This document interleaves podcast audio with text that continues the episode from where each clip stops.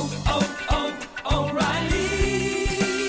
You need parts? O'Reilly Auto Parts has parts. Need them fast? We've got fast. No matter what you need, we have thousands of professional parts people doing their part to make sure you have it. Product availability. Just one part that makes O'Reilly stand apart. The professional parts people. Oh, oh,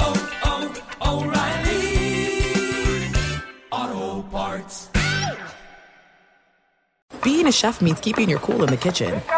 And with Resy Priority Notify and Global Dining Access through my Amex Platinum card, Right this way. it's nice to try someone else's food for a change. That's the powerful backing of American Express. Terms apply. Learn more at americanexpress.com slash with Amex. The secret to catching prize-worthy fish?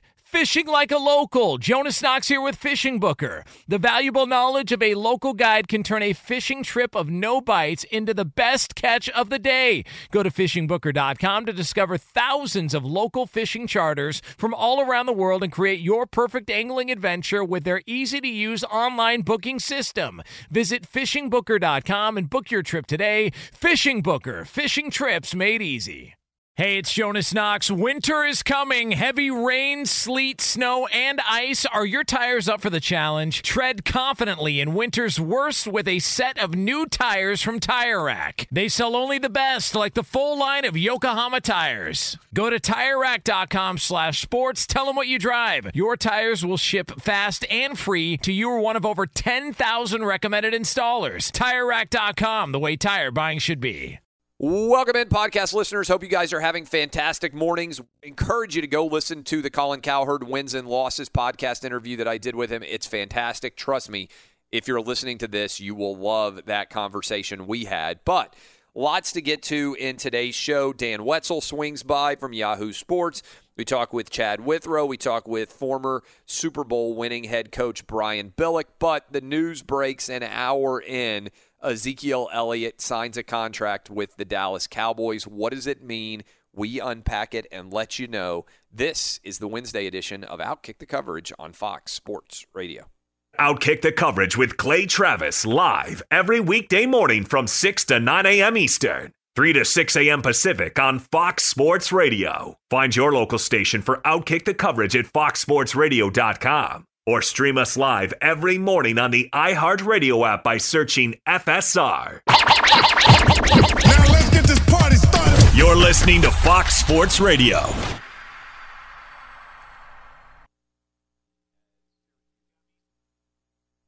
Live from the Geico Outkick Studios. It's Wednesday. Hope you guys are having a fantastic start to your mornings. Appreciate all of you hanging out uh, with us. And the Ezekiel Elliott watch continues. It is now Wednesday. The NFL season kicks off tomorrow. And Ezekiel Elliott has traveled from Cabo back to Dallas. Now, there's a funny tweet that came out um, last night from Dirk Nowitzki saying, came home from China to all these cameras at the airport. I thought to myself, man, I still got it! Exclamation point. Turns out they were all there for Zeke. That is Dirk Nowitzki uh, as he returns from China, saying the airport is full of media stalking Ezekiel Elliott. Now, a couple of things that are interesting here. I, it's amazing to me that Zeke was in Cabo for this long and that while he was in Cabo, there wasn't like a daily Ezekiel Elliott social media media sighting. He really kind of stayed under the radar. Two, this might be the most ridiculous and public negotiation between a player and an owner that I have ever seen. Every day we get an update on exactly where this thing is trending. And now the question becomes is Ezekiel Elliott going to be able to, assuming he signs today, let's assume that it happens today, maybe even this morning. And obviously, we're going to keep you updated on this uh, as the story progresses on Fox Sports Radio. But is he able to come in and play on Sunday? When is the drop dead day in terms of his return and being able to be a part of the game plan and being able to play on Sunday? And then the really wild thing here would be if, because he hasn't had quote unquote football shaped training, if he gets in the first game without a lot of preparation and somehow got injured. that would be an unbelievable storyline to basically be the culmination of this trajectory. Now, reports are that he is going to get six years, $90 million. Now, that's an absurd contract. And we're talking about absurd contracts. Jared Goff may well have just gotten one, too. But let me go to the Ezekiel Elliott deal first. The key is how many years are the Cowboys actually committing themselves to? Because six years, 90 million is great. There's no way that Ezekiel Elliott serves out all six years for $90 million with the Dallas Cowboys. There are always outs in NFL contracts. So, how many years are the Cowboys really committing to Ezekiel Elliott? My bet would be if they're going to do a $90 million deal, that about half of it is actually on the hook. Uh, so, my guess is that that would make Ezekiel Elliott the highest paid running back in the NFL, which I think is a wasted designation by Jerry Jones. I think I don't think any running back in the NFL is worth $15 million per year. But if you only have to commit to two or three years, Jerry Jones may well think, hey, at that point, we will have gotten everything there is to get out of Zeke. They'll be in the very best possible position, uh, and uh, we'll be able to let him go. And so, while the 90 million or whatever the dollar figure is will get a lot of attention, I'm sure the wrangling right now is over how much of that money essentially is guaranteed and how many years is it guaranteed over.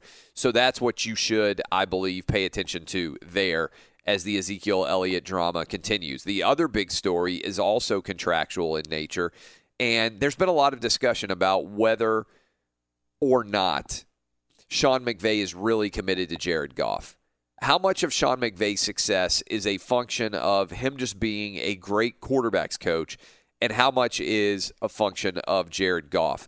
There's been uncertainty about that for some time. I think we've debated it on here as well. Does Jared Goff and uh, does it really make sense for the Rams long term to commit to Jared Goff? how much of the relationship between Sean McVay and Jared Goff is more transactional in nature versus uh, a real endorsement of Sean McVay. Well, now we have the answer because the Rams are giving Jared Goff a four year, $134 million extension that includes an NFL record. And I'm reading from Adam Schefter's tweet 110 million guaranteed. And it commits Jared Goff to the LA Rams through the 2024 season. It's a four year extension on top of the two years that he has remaining on his deal. Suggests also, if you're kind of reading the tea leaves and wondering why it would happen now, that in advance of the new collective bargaining agreement that the players and the owners are going to hammer, uh, hammer out, that maybe some teams are starting to go ahead and commit substantial dollars to their quarterback because by 2024, the 30 some odd million dollars a year that NFL quarterbacks are getting paid will actually look quaint and will look like a decent salary because the salary cap may well increase by such a magnitude that a lot more money is out there to be spent on players on all parts of the roster, but certainly on quarterbacks. And so that I believe is the uh, is the bigger part of the story for why this extension would happen. Also, I think what you may also begin to see is a lot of teams take advantage of the fact that they get their rookie quarterbacks way under market. And if you haven't paid attention to the larger uh, sort of economic rules of the NFL right now, if you are fortunate enough to come into the league and draft a quarterback that really proves himself at a young age. Dak Prescott is a great example. Russell Wilson was a great example and doesn't cost you very much money, then you can spend all that other money you would be spending on a quarterback elsewhere because even if you draft a quarterback in the first round and he turns out to be good, it still doesn't cost you very much money because the salaries are so far below market at the quarterback position in particular for NFL draft picks. For example, right now, let's say Kyler Murray turns out to be a stud, he's only going to make around nine million a year for the next four years, nine million and change. Well, if he's a stud, he's probably worth thirty million. So what you're seeing here, and what you'll see, I think, happen more so is every team with a first round pick has an option for a fifth year where the salaries go up substantially but are still below market. I think what you will see is what's happening here with the Rams. While there's still a couple of years left potentially on the deal, you give them a lot of money, but you're able to amortize it over six years effectively. And you say, okay, well, it sounds like a lot of money to give Jared Goff. Let's say that he stays for all $134 million on that extension. Only 112 or whatever it is is actually guaranteed. But if you divide that 134 by the six years remaining on the deal or the five years remaining on the deal, it's way below market deal uh, that I think the Rams can be happy about because they've got a couple of years of Jared Goff below market still left on his rookie contract. So that is what is going on there. Those are the two biggest stories, I would say, in the world of the NFL on the eve of the NFL kicking off. Obviously, also a huge story out there. Uh, if you are a tennis fan, Roger Federer upset, very big upset uh, last night in the U.S. Open. And so Federer is uh, out of that tournament, and much of the attention will vanish uh, as a result. So I think there's an interesting question here, and I'm going to bring in the crew. Who do you whose contract do you like better? Would you rather be the Rams committing the most guaranteed money of all time in NFL history to Jared Goff, who's a quarterback that frankly I think some Rams fans and certainly many NFL fans are not sold as being that good of a quarterback. I don't mean that he's a bad quarterback. I just mean not not necessarily like deserving of receiving more guaranteed money than anybody in NFL history. Or would you rather be the Cowboys signing Ezekiel Elliott to the dollar figure contract that they're signing, given the fact that they will be paying the most that's ever gone to a running back at a time when the running back position has never been of less value? Danny G, which contract would you rather be the GM or the owner on the hook for?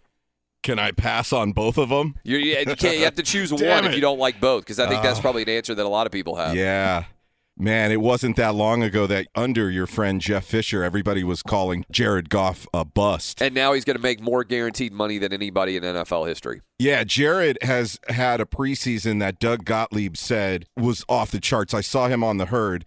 And as you know, Doug has been going to the Rams and Chargers and who else? One other team around California. Cowboys. Cowboys. Yeah, Cowboys. He goes to the camps. He says that for the past few years that he's been watching Jared Goff, Goff looked good in training camp, but he said the difference this year was Goff seemed to be the leader of the entire team and had this swag about him that he just couldn't put into words. And he said it seemed like he was suddenly the Rams' Tom Brady, if that makes sense.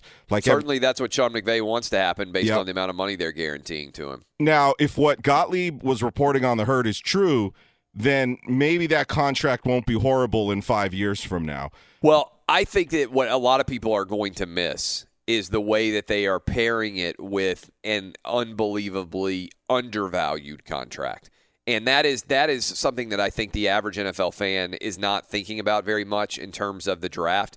Right now, teams are incentivized to draft quarterbacks in the first round, even if you have a decent quarterback, because the cost for a quarterback in the current CBA is so far below what they are on market value that you get an unbelievable steal if the quarterback ends up panning out as a potential starter. Um, and uh, and so it used to be that, for instance, go back in time, if you drafted, let's say, Sam Bradford or Vince Young or uh, JaMarcus Russell, somebody at the very top of the draft, you had to pay them so much guaranteed money that if they busted, it really impacted your franchise going forward. And I'll give you an example. Vince Young made over $50 million from the Tennessee Titans. A couple years later, when Vince Young wasn't going to pan out, in a new CBA, the Titans drafted Jake Locker, and Jake Locker didn't pan out, and he cost the Titans $12 million. So the difference in, and, and I think Locker was the number eight or some such overall pick, and, and Vince Young was a number three overall pick. So it's not as if there was some huge difference in terms of draft stock there. What changed was the CBA. And I think Sam Bradford was the number one overall pick in the final year of the old CBA. And the drop off in guaranteed compensation was so massive. So, what the Rams are doing here is, as part of this extension that runs all the way to through the 2024 season. So, you're talking about 19, 20, 21, 22, 23, 24 season, six years.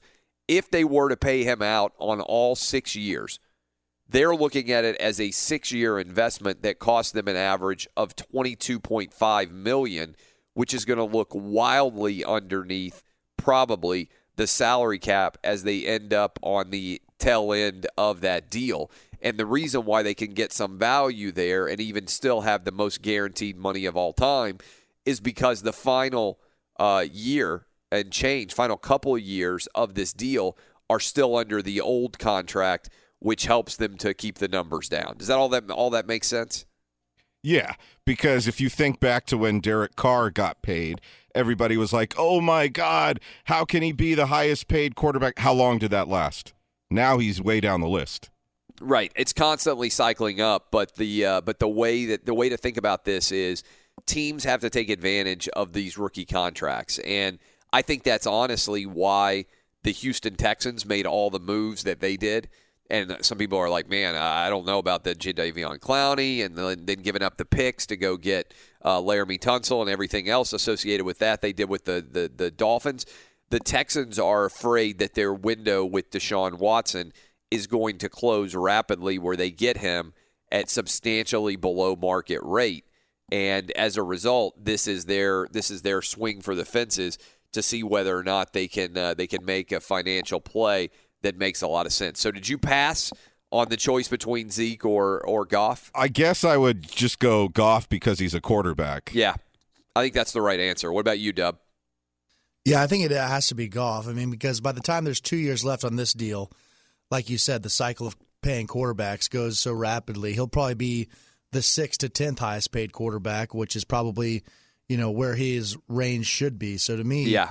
it's Jared Goff because if you think of the difference between, let's just say Tony Pollard, since he's Zeke's current backup, between him and Zeke, you know, it's probably a few hundred yards rushing and receiving, and you know maybe five or six touchdowns. But you're paying Zeke just ex- astronomically more money, astronomically more money than than Pollard. So to me, it's got to be Jared Goff. Yeah, I mean, look, the easy example is uh, J- J- last year James Conner made five hundred thousand ish to play running back for the Pittsburgh Steelers. Le'Veon Bell turned down fourteen million dollars to pay run to play running back for the Pittsburgh Steelers. Now, we don't know exactly what Le'Veon Bell's numbers would have been. James Conner's actually ended up being better than Le'Veon's were the year before.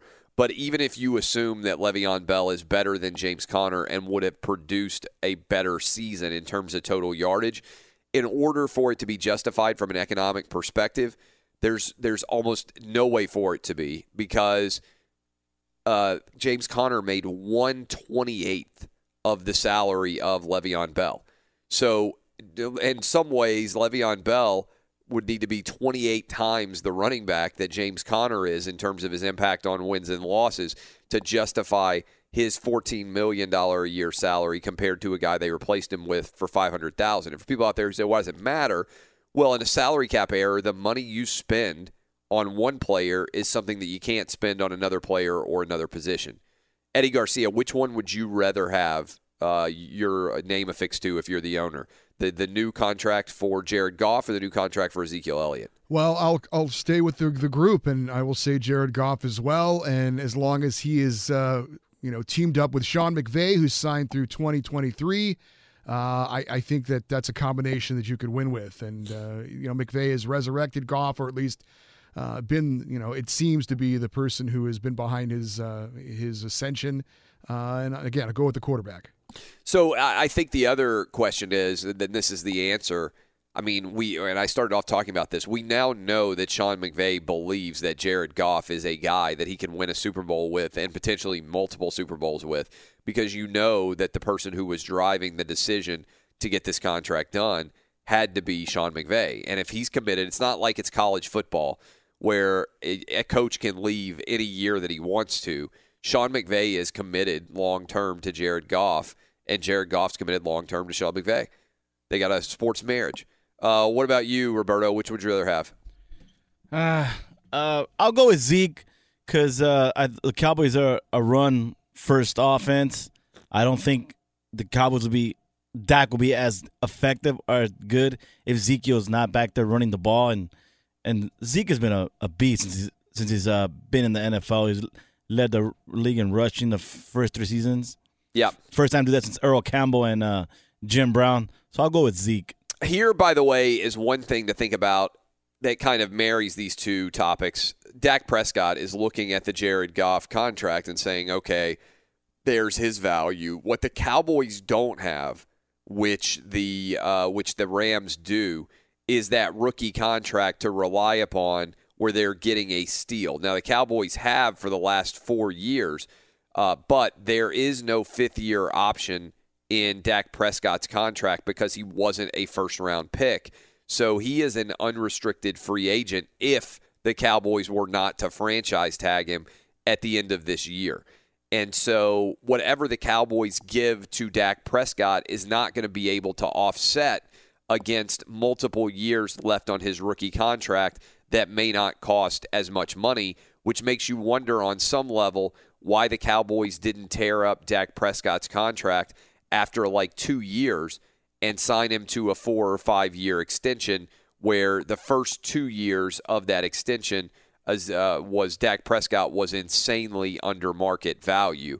You would think that the Cowboys could have made a move that would have given a lot more money to Dak Prescott guaranteed in the final two years of his rookie deal. Maybe Dak Prescott and his agent turned that down and said, no, we want to get to the end of this fourth year where we can make up all the money that we didn't make under our rookie contract. But that's a story that I would be uh, interested in exploring why exactly the Cowboys have not gotten a deal done with Dak Prescott and to a lesser extent with Amari Cooper while they still have years left under their uh, rookie contracts. All right, when we come back, we'll continue to unpack these stories. Get you ready for the NFL uh, week uh, one, which is officially going to start tomorrow, and college football week two. Week two, uh, giving you a roadmap or where we're headed today. Brian Billick is going to join us in hour two of the show, former Baltimore Ravens head coach. We'll ask him about uh, a large number of the major stories out there uh, in the NFL. And then in hour three, we'll be joined by my guy, Chad Withrow, uh, at Withrow Zone, a longtime friend of mine who comes on with us now in uh, on Wednesdays in hour three. All that still to come. Obviously, we'll be tracking the Ezekiel Elliott news to see if anything official this breaks this morning on the eve of the start of the NFL season. Thanks for hanging out with us. This is Outkick on Fox Sports Radio. Be sure to catch live editions of Outkick the coverage with Clay Travis weekdays at 6 a.m. Eastern, 3 a.m. Pacific. Hey, it's Jonas Knox, and you know O'Reilly Auto Parts. You know, O O O O'Reilly, who are in the business of keeping your car on the road. O'Reilly Auto Parts offer friendly, helpful service and the parts knowledge you need for all your maintenance and repairs. They've got thousands of parts and accessories in stock, either in store or online, so you never have to worry if you're in a jam. The team at O'Reilly Auto Parts can test your battery for free in or out of your car. If it needs to be replaced, they'll help you find the right battery for your vehicle. Need your windshield wipers replaced, a brake light fix, or a quick service? They'll help you find the right part or point you to the nearest local repair shop for help. Whether you're a car aficionado or an auto novice, you'll find the employees at O'Reilly Auto Parts are knowledgeable, helpful, and best of all, friendly. And by the way, I was just at O'Reilly not that long ago, within the last month, and guess what? Needed some help with the alternator, had some questions with the batteries. They helped me right away and did it right there in the parking lot. The professional parts people at O'Reilly Auto Parts are your one stop shop for all things auto, do it yourself, and you can find what you need in store or online. Stop by O'Reilly Auto Parts today or visit them at o'ReillyAuto.com slash two pros. That's o'ReillyAuto.com slash two pros. Hey, it's Jonas Knox. All right, game off. We got to pause here to talk more about Monopoly Go. I know what you're saying, flag on the play. You already talked about that, but there's just so much good stuff in this game. In Monopoly Go, you can team up with friends for time tournaments where you work together to build up each other's boards. The more you win together, the more awesome prizes you unlock. And there's so much to get. Unique stickers you can trade with friends to complete albums for big prizes, cool new playing pieces to travel the boards with, hilarious emojis for taunting friends when you smash their buildings or heist their vaults. Plus, Monopoly Go feels new and exciting every day with constantly changing tournaments and challenges. A ton include their new unique mini games like digging for treasure or a robot pachinko machine. And there's always new timed events that help you win big, like massive multipliers for everything you win or rent frenzies. There's always something fun to discover in Monopoly Go, so get off the bench and go download it now free on Google Play or the App Store. Game on! What's the secret to catching prize worthy fish in exotic waters? Learning to fish like a local with Fishing Booker. Hey, Jonas Knox here with Fishing Booker. There's only one way to turn a fishing trip of no bites into the best catch of the day, and that's with the valuable knowledge of a local guide. With fishingbooker.com, you have the world's largest booking platform of local fishing guides right at your fingertips. Use Fishing Booker's easy to use online booking system and discover thousands of local fishing charters from around the world ready to share their tricks of the trade. Create your perfect fishing experience and search for charters by location, species, salt versus freshwater, and more. Plus, it's smooth sailing with Fishing Booker's simple online payment method. You'll always fish with confidence when you start fishing like a local. Start your angling adventure now with Fishing Booker. Visit fishingbooker.com and book your trip today. Fishing Booker. Fishing trips made easy. Hey, it's Jonas Knox. You've put it off long enough. It's time to replace your tires. Tire Rack has tires that will elevate your drive. Touring tires for commuter comfort, performance tires for sporty handling, all-terrain tires for on and off-road adventure. Go to TireRack.com to get started. Not sure where to begin? Use the Tire Decision Guide to get a personalized tire recommendation. The right tires for how, what, and where you drive. Choose from the full line of Hankook tires. Shipped fast and free to a recommended installer near you, or choose the convenience of mobile tire installation. They'll bring your new tires to your home or office and install them on site. It doesn't get much easier than that. Go to TireRack.com slash sports to see their hand-cooked test results, tire ratings, and consumer reviews. And be sure to check out all the current special offers. Great tires and a great deal. What more could you ask for? That's TireRack.com slash sports. TireRack.com, the way tire buying should be. The NFL sells hope better than anywhere in all of pro sports. And one of the things that's cool about the NFL is almost every year, a team goes from last place in its division, one of the eight divisions in the AFC or the NFC, to first place. And here are your nominees right now. I'm going to run through the nominees, get an update from Eddie Garcia, come back and tell you who I think's likely to do it. Last place in the AFC North last year, Cincinnati Bengals. Last place in the AFC West last year, Oakland Raiders. Last place in the AFC East last year, the New York Jets. Last place in the AFC South, the Jacksonville Jaguars. All right, those are your four nominees to go worst to first in the AFC. In the NFC, NFC North, been there a lot, unfortunately. The Detroit Lions in last place. NFC East, the Giants. NFC West, the Cardinals. NFC South, the Tampa Bay Buccaneers. Those are your eight nominees. And who is most likely to make the move to first place? Happens almost every year in the NFL. It's why hope and fun and excitement, the NFL, if your team stinks, can go from being awful to pretty good in a heartbeat. Look at the Cleveland Browns, the expectations for the Browns versus the two years prior to 2018 now they legitimately are being considered a Super Bowl contender. And two years ago, they were 1 in 31, 0 and 16 on the year, 1 and 15 on the year with Hue Jackson. All right. So, NFC North, sorry, Lions. Uh, I know you're in sec- year two of Matt Patricia, made a lot of moves. I don't buy into the fact that you're going to go from worst to first in the NFC North. Uh, in the NFC East, Giants are a little bit intriguing to me because they've got a two time Super Bowl winning quarterback. They may well have the best running back in the NFL. They've got a remade defense and they've got a wide receiving corps that's not healthy.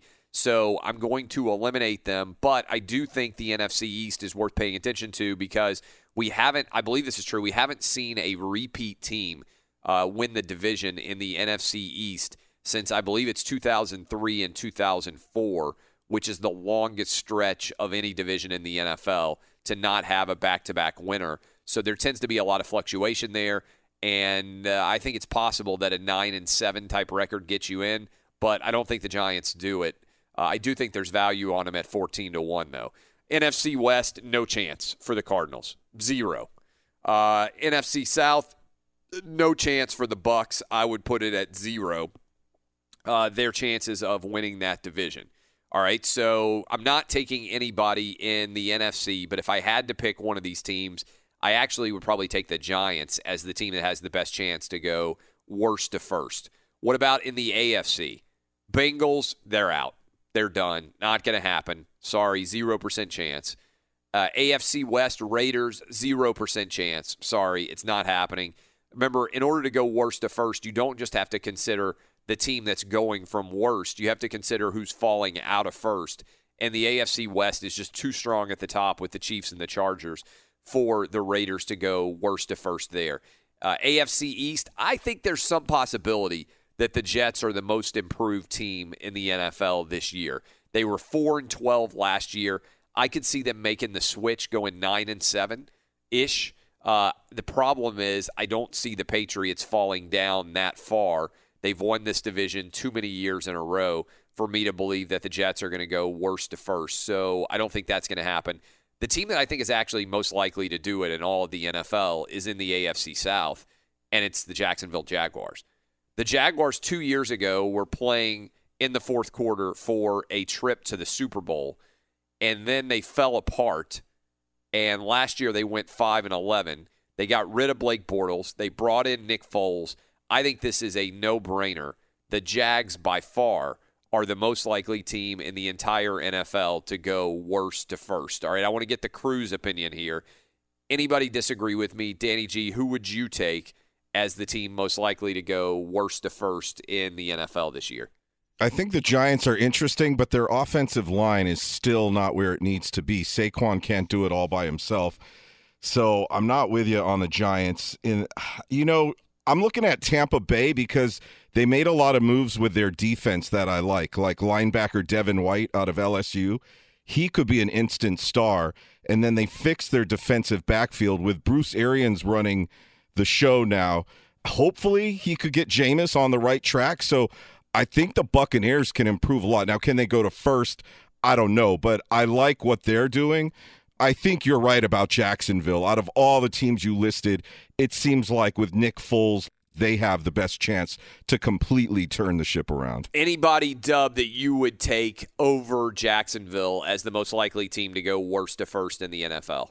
Yeah, Jacksonville kind of seems like the most obvious choice to me, but I kind of agree with Danny G with the Buccaneers. I don't think they're actually going to do it, but I could see that division, you know, all four teams being, you know, between eight and eight and ten and six if the uh, Bucks improve a lot under Bruce Arians and Jameis Winston on his last year of his deal. But in terms of actually being able to do it in the situation that they're in, I think the Jags and the AFC South has got to be the the prediction going into the season. See, I don't buy the Bucks not because I don't believe they can be improved. I certainly do uh, think that they can be much improved with the new coaching staff and the moves they've made. I think it's about who's at the ceiling of their division. It wouldn't stun me at all. The reason why I like Jacksonville is it wouldn't stun me at all if the Houston Texans kind of slip back into the middle tier of the AFC South, right? Uh, I mean, it wouldn't be a surprise if, even for Texans fans, I think, who are listening to us right now, if with Jadeveon Clowney gone, let's say you have an injury. Uh, certainly, Deshaun Watson has not been healthy. That's the knock on him in general. He's torn the ACL in one leg in college, and he's already torn the ACL in the other leg in the NFL. They didn't protect him very well. I know they've remade that offensive line in some ways, uh, but you could see something happening to, let's say, DeAndre Hopkins, who is their total difference maker at uh, wide receiver. What would Deshaun Watson look like in that offense without, let's say, Deshaun Watson for four or five games? So I think it's easy to see how the AFC South could be a mess in terms of there being a lot of teams that are eight and eight, nine and seven. I don't see that in the NFC South because I just don't think that you might have the Saints, for instance, come back down to earth. You might have uh, the, uh, the, the the Falcons maybe just kind of stay mediocre, and also the, uh, the the Panthers. But I don't think you would have all three of those teams simultaneously also fail, which is why I couldn't pick uh, the the Bucks to get it done. Uh, what about you Eddie Garcia, who would you pick as the most likely team to go from worst to first? I honestly think the only answer is Jacksonville. You've Yeah. got a team that did it recently. Uh, you've got a new quarterback who had won the Super Bowl recently, and you've got the division that is not that does not feature a New England or a Kansas City or somebody like that. So I, I think it's it's the obvious answer. It's the Jaguars. Roberto, you sticking with the Jags? Yeah, yeah. Even the Raider fans, I got to give you and Danny G some credit. Even the delusional Raider fans. And by the way, what do you guys think of how Hard Knocks finished last night? Uh, Jon Gruden turned out to be the star of the show. I liked the last episode. Unfortunately, the Chiefs are in Yeah, the AFC. West. If the Chiefs weren't in the AFC West, I could see Jon Gruden turning things around. Even if the Chiefs weren't there, uh, I still think the Chargers would be a Ah. pretty substantial favorite in that division. I think the Raiders can give the Chargers a run for their money right now. By the way, we've talked a lot about Ezekiel Elliott. The Melvin Gordon dilemma that's going on right now in LA with the Chargers, where they basically have said, hey, we've stopped all negotiation, and they even put the onus on him by leaking, hey, we stopped all negotiation, and we told him, go find a trade partner. Find somebody who's willing to give up substantial assets for you, and we'll enter into negotiations with them. But that's like that's like sending your kid to bed and having him come up with an explanation of why his behavior was so bad. It's like you're not even inv- you're you're just refusing to engage completely. So uh, that is in, intriguing in and of itself. And if you look at how much attention Zeke has gotten compared to Melvin Gordon, it's off the charts. But it appears that Gordon is the one who's uh, unlikely to actually play for his team anymore based on the holdout, and that would be uh, that's pretty intriguing because that would be back to back years that at the running back position we have two different guys now, Le'Veon Bell and maybe Melvin Gordon, who are willing to potentially sit out the whole season. I don't know. We'll see exactly what happens. This is Outkick the Coverage with Clay Travis. We haven't talked about this this week, but I, I kind of uh, highlighted it because I thought it was such a ridiculous story, and because we have talked about it a little bit uh, on this show. LeBron James obsessed with Taco Tuesday. Did you guys see over the weekend that he has attempted to trademark Taco Tuesday? Smart.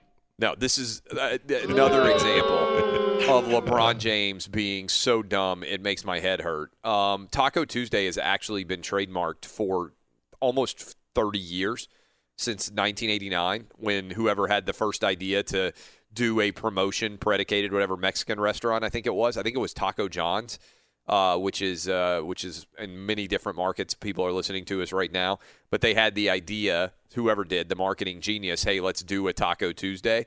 And uh, I, I legitimately wonder at this point because remember, LeBron James also tried to uh, to trademark talking about sports in a barbershop, which was, I mean, I mean, so dumb. And look, there are other people who've done dumb things. Uh, I think a lot of times you try to trademark something just to get the attention of the trademark.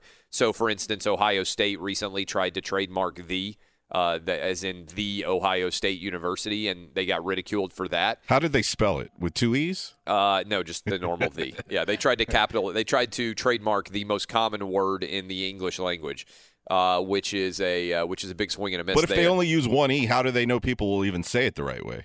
the Ohio State Yeah. University? Yeah, I, it's a good question. I mean, you might have. You're interesting. Like they, they, they, the point is interesting. If you had an extra e, there would be a much better chance of getting a trademark because it's not used in traditional, you know, commerce and usage.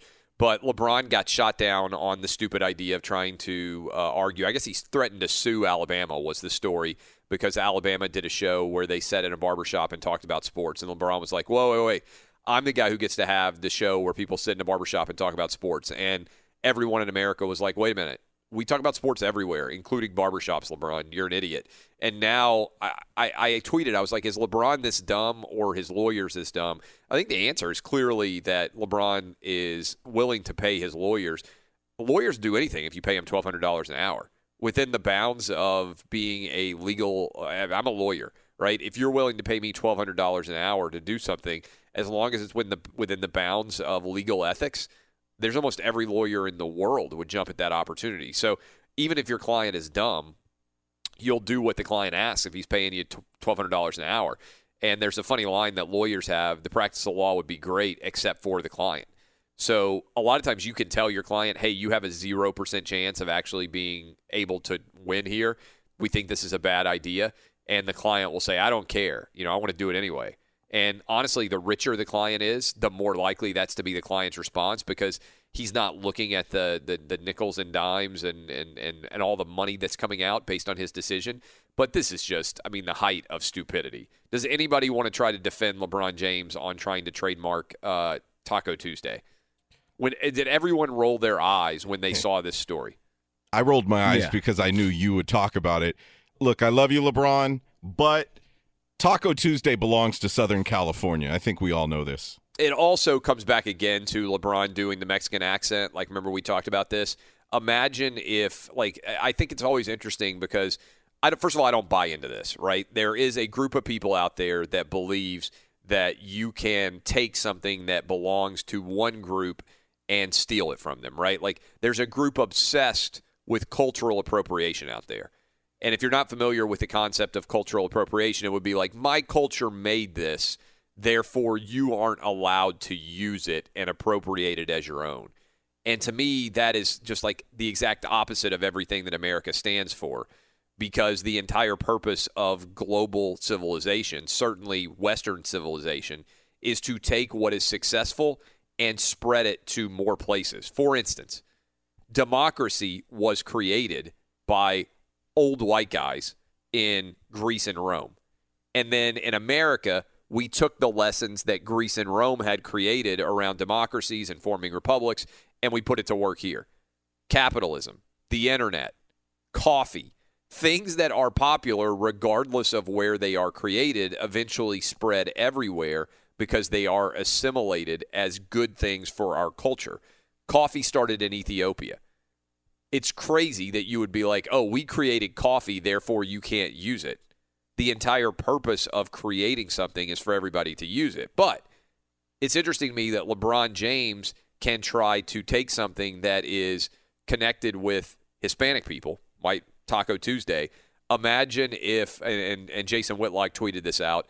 Imagine if a white guy, a white athlete, tried to trademark Soul Food Saturday like people would lose their minds if a white guy decided, you know what, I'm going to file a trademark for Soul Food Saturdays. I'm going to make Soul Food a thing. People would be like, what do you like? This food's kind of existed for a long time, and this white dude's going to parachute in and try to make Soul Food Saturday his own. It's interesting to me how the rules don't apply evenly across the board. And by the way, you know who did a good job of explaining all this? Dave Chappelle and his special. Has everybody watched the Dave Chappelle Netflix special now? Yeah, that was an A plus. Did you see the critics hate it? I saw you tweet that out. Doesn't surprise me. Yeah. Uh, has there, are you and I the only two who've watched it? Dub, have you watched it yet? I have watched it, and it is absolutely phenomenal. Uh, Eddie Garcia, have you watched it? I have not, but plan to soon. What about you, Roberto? No, I haven't watched it yet. All right, so three of us have, and, and the three of us that have watched it think it's really funny. And the, the goal, basically, to me, if you want to really kind of sum it up with what Chappelle uh, is attempting to do, is kind of take back comedy from the perpetually offended. So I like it already. Yeah, right. You're gonna like it, Eddie. I'm offended. But so much of the first 15 or 20 minutes is built around that thesis of what's the most ridiculous joke that I can begin with and that I can tell that almost no one else will go and embrace. And it involves, well, embrace is probably the wrong word. It involves Michael Jackson. And it is, uh, it is so well done. Uh, he gets into the Ju- just Jussie Smollett. Nice. Uh, uh, you mean Juicy Sommelier? yeah, Ju- Juicy Smollett. But That's what he calls it is, him. There is a there is a large discussion about how these rules of the perpetually offended don't apply evenly, and how it doesn't really make sense in our culture today. It's a fantastic watch. Uh, if you like this show in any way, you probably would like that as well. Fox Sports Radio has the best sports talk lineup in the nation. Catch all of our shows at foxsportsradio.com. And within the iHeartRadio app, search FSR to listen live. Hey, it's Jonas Knox, and you know O'Reilly Auto Parts. You know, O O O O'Reilly, who are in the business of keeping your car on the road. O'Reilly Auto Parts offer friendly, helpful service and the parts knowledge you need for all your maintenance and repairs. They've got thousands of parts and accessories in stock, either in store or online, so you never have to worry if you're in a jam. The team at O'Reilly Auto Parts can test your battery for free in or out of your car. If it needs to be replaced, they'll help you find the right battery for your vehicle. Need your windshield wipers replaced, a brake light fix, or a quick service, they'll help you find the right part or point you to the nearest local repair shop for help. Whether you're a car aficionado or an auto novice, you'll find the employees at O'Reilly Auto Parts are knowledgeable, helpful, and best of all, friendly. And by the way, I was just at O'Reilly not that long ago, within the last month, and guess what? Needed some help with the alternator, had some questions with the batteries. They helped me right away and did it right there in the parking lot. The professional parts people at O'Reilly Auto Parts are your one stop shop for all things auto, do it yourself, and you can find what you need in store or online. Stop by O'Reilly Auto Parts today or visit them at o'ReillyAuto.com slash two pros. That's o'ReillyAuto.com slash two pros. Hey, it's Jonas Knox. All right, game off. We got to pause here to talk more about Monopoly Go. I know what you're saying, flag on the play. You already talked about that, but there's just so much good stuff in this game. In Monopoly Go, you can team up with friends for time tournaments where you work together to build up each other's boards. The more you win together, the more awesome prizes you unlock. And there's so much to get. Unique stickers you can trade with friends to complete albums for big prizes, cool new playing pieces to travel the boards with, hilarious emojis for taunting friends when you smash their buildings or heist their vaults. Plus, Monopoly Go feels new and exciting every day with constantly changing tournaments and challenges. A ton include their new unique mini games like digging for treasure or a robot pachinko machine. And there's always new timed events that help you win big, like massive multipliers for everything you win or rent frenzies. There's always something fun to discover in Monopoly Go, so get off the bench and go download it now free on Google Play or the App Store. Game on! What's the secret to catching prize worthy fish in exotic waters?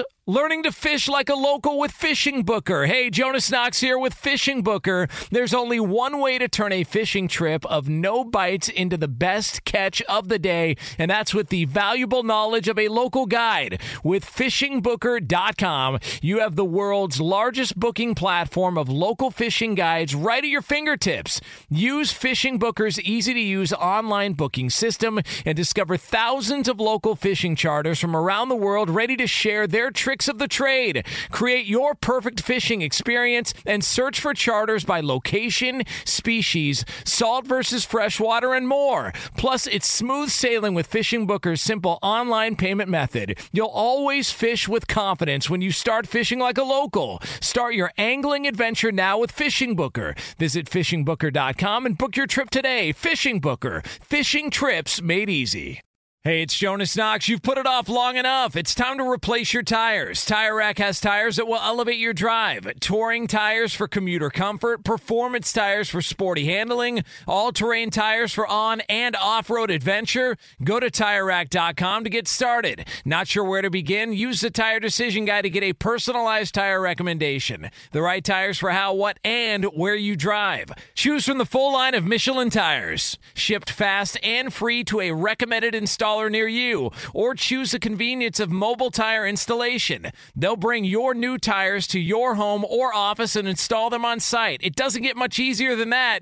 Go to TireRack.com slash sports to see their Michelin test results, tire ratings, and consumer reviews. And be sure to check out all the current special offers. Great tires and a great deal. What more could you ask for? That's TireRack.com slash sports. TireRack.com, the way tire buying should be. Live from the Geico Outkick Studios. I hinted at it at the start of hour one. We got the breaking news sounder, boys. Let's hear it. Breaking news from Fox Sports. All right, this is from Ian Rapoport. Yes, it's actually Ian Rapoport's actual Twitter account. The Cowboys and running back Ezekiel Elliott agreed on a six year, $90 million extension that makes him the highest paid running back in the NFL. So I'm reading directly from his Twitter. Sources tell me and Slater NFL. Roughly half guaranteed. In all, it's $103 million over eight years. Zeke becomes the first Cowboy to eclipse 100 million in total value, the richest running back contract ever. I don't like it. Go ahead and put me down as a skeptic. Of course, the question is how much of this money is guaranteed because that will be the dollar figure that really matters here. because so much of this contract will all the attention uh, will be going towards how much money is there, and most people will look at the glittering kind of 103 million dollar deal there. But this eight years, it's an eight year running back deal. How many years of those de- of the of this dollar figure are actually guaranteed? I would bet there's not much more than about $45 million guaranteed here, which means the remaining $58 million on this contract uh, is, is what is at play and what matters in a big way. But again, breaking news uh, from Ian Rapoport just five minutes ago. He tweeted out that Cowboys and Ezekiel Elliott have agreed to an extension. Now that puts Dak Prescott and Amari Cooper on the clock officially if they weren't already. And also, next question will be Will Ezekiel Elliott show up at the Cowboys facility today, sign his contract, and the idea be that he's a full go for week one of the season? Presuming, again, it's early Wednesday morning. It is right now in uh, Dallas just after 6 a.m. Probably a sign that they worked through the night, I would imagine, to get this deal hammered out. If it's breaking at 6 a.m. in Dallas, uh, 7 a.m. on the East Coast, and obviously 4 a.m. on the West Coast. If they hammered this thing out through the night, I would think that Ezekiel Elliott, the goal would probably be to have him show up at the Dallas Cowboy training facility today. So uh, that is the news. That is out there. Major breaking news Ezekiel Elliott, this story officially being wrapped up, has signed a uh, or has agreed to a uh, six year, $90 million extension that makes him the highest paid running back in the NFL. Uh, all right, we're going to call Dan Wetzel and talk with him about this Yahoo Sports national column, this big breaking news story. We'll have Dan on to get his take. My early read, again, when you really break this down, is how much is guaranteed, because uh, that really goes to how you can assess the value of this contract.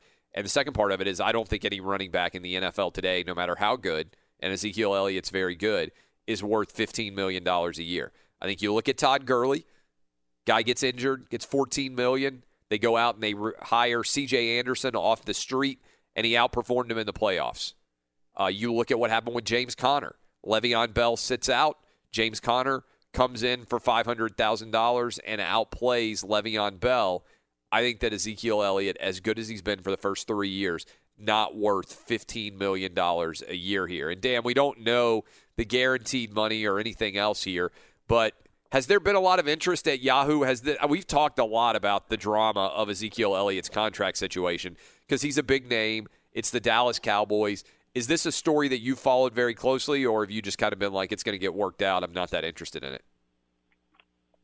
No, it's been big. And people are into it. First of all, very little happened this um, this training camp. There wasn't a lot of drama. Yeah, um, right. So, kind of was the story. So yeah, everyone's into it, and then you just have the, you know, look the, the six year ninety. The, the agent usually in these stories, the agent floats out the number to a reporter, and the agent wants the biggest possible number um, put out there because it makes them look good. Right. So so that other people go, oh wow, you know, so and so got got him six years ninety. We'll see. I mean, that, he very well could get ninety, but the the the you know the uh, stipulations on that could be like if you rush for twenty five hundred yards, if you're you know your third straight Super Bowl MVP, you get another hundred grand. You know, you don't know what it is. So we'll see what the guarantee is, but I think the other part of it is just how a guy with two years left in his deal uh, I mean, it's presuming this is favorable, just played the Cowboys. And, and I mean, this is a, a total victory for Ezekiel Elliott. He gets more money right away, and he skipped the training camp, which nobody wants to do. Uh, yeah. I mean, he he he wins. I mean, how did he? How could he? He had he had at least two years on that deal because they still got to franchise him after that. Uh, unless these numbers are way lower than ninety, and they're going to be lower, I, I, you know, Zeke Elliott just just took the Cowboys to, to the cleaners on this. Well, the reports are that, uh, that, according to Rapoport, that roughly half of the $103 million is guaranteed. So, what does roughly half mean, and what does guaranteed mean? It's the NFL. So you can immediately. So a lot of people are going to run with the "Oh, my man got a hundred million dollar story," which is what you said the agents want, right? The agents want that headline of "Oh my God, this contract is unbelievable," and a lot of times that stuff is backloaded. So an eight-year contract for a running back is insane, right? I mean, for any any NFL player, an eight-year contract Is it- would is be it insane. eight or six? Eight. I think it said. Yeah, I let me let me look again. Again, this news is just breaking. Uh, six-year extension, but it's Oh, 103 million over eight years. So he still had two years left on his contract. So the Cowboys are giving him, you know, he's staying under his contract for the next Ah. two years, and then they're adding six more years to the back end of it. So my bet would be, and again, that this is without having seen the dollar figure, um, that he was. I think he was on track to make like seven million a year or something like that in uh, in compensation for the Cowboys now, maybe nine million next year. My bet is they just gave three this year. yeah okay Three point nine this year, so it was a low number. We'll see if they gave him a but partly then. yeah, but partly that's because of the way that they attribute the signing bonus like he was set to make i think it was 25 million dollars over the first five years of his contract and by the last year of his deal he was making like 9 million because they could take the option but my bet is that they're going to give him like you know a 25 million dollar uh, salary in year three. Like year three and four will be really big dollar numbers. And then those are the, I, I think this is a four year deal basically. Like he'll serve out the two years remaining on his contract and he'll get two more years and he gets the guaranteed money and probably a lump sum up front uh, of a signing bonus that'll be defrayed over the next four years he'll never see the back half of this $50 million but i agree with you i think the precedent that jerry jones is setting here is not necessarily a good one. And I think other NFL owners would have to look around at this and say, wait a minute, what's going on? I think definitely Melvin Gordon is looking at this and saying, wait, why were the Cowboys willing to play ball with Jerry with, with Jerry Jones with Ezekiel Elliott? And the Chargers have basically told me, hey, uh, we're not doing anything for the rest of the year. Good luck. Yeah, yeah. No, so that does change. And again, we got to see the whole thing. The news broke three minutes ago. Yeah. Um, but when you got a guy with two years left and you make some kind of deal, it's it's you know he certainly could have pushed the envelope on him because uh, Elliott had a long time to wait, and obviously you saw Le'Veon Bell set out a year, and it worked out for him, but that was a little different, you know, different contractually and all of that. Um, so, but I, I I get it from Ezekiel Elliott's point is that he's going to try to get as much money right now because he lead he two of his three years he led the league in in rushing attempts, and the other one he led the most per game.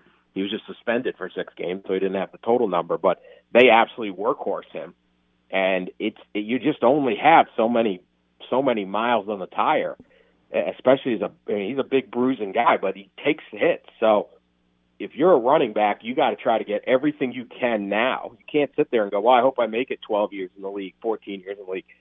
Uh, You know, you can be worn out by 28. Um, he entered the league at 21, so uh, you know, I you know, I still I still look at it as I get his point on trying to do this. Um, um you know, and the, for the Cowboys not to make him sit one week. I kind of thought this would happen, and and let's, I remember writing a column at the beginning, like people were all flipped out that he's sitting in Cabo, and I'm like, why would you? Why wouldn't you sit in Cabo? Like, why report to a training camp when you might be able to work a deal, and you can always report later? The Cowboys aren't going to like suspend you or fine you, and it's not like Ezekiel is out of shape. I mean, these camps now are kind of a waste of time. It's not like the old days. Um, so I, I, I take this as a as a win for Ezekiel Elliott, and I, I'm not really sure unless we see these contract terms what the point was for Dallas, other than they got pushed around a little bit. Yeah, look, I think that we talked about this on Lock It In, and Cousin Sal on the show with me made a good point. He's like, look, Jerry Jones is 76, 77 years old. I think he sees this as I don't have a ton of years left to win another Super Bowl, and that is kind of his focus in life at this point is return to kind of the glory of the early 90s and get that validation of winning a Super Bowl. And if he thinks that Dak is his modern day Troy Aikman, and if he thinks that uh, that Zeke is his modern day Emmitt Smith, and if he thinks that uh, Amari Cooper is his modern day Michael Irvin, and obviously he's got uh, another ride with uh, Jason Witten, who is uh, you know a, a fading superstar there, but certainly a first ballot Hall of Famer uh, in the and, and you know he's kind of the Jay Novacek role for those of people who remember the early '90s Cowboys. Jerry's trying to reclaim the past, and he's trying to go get a Super Bowl.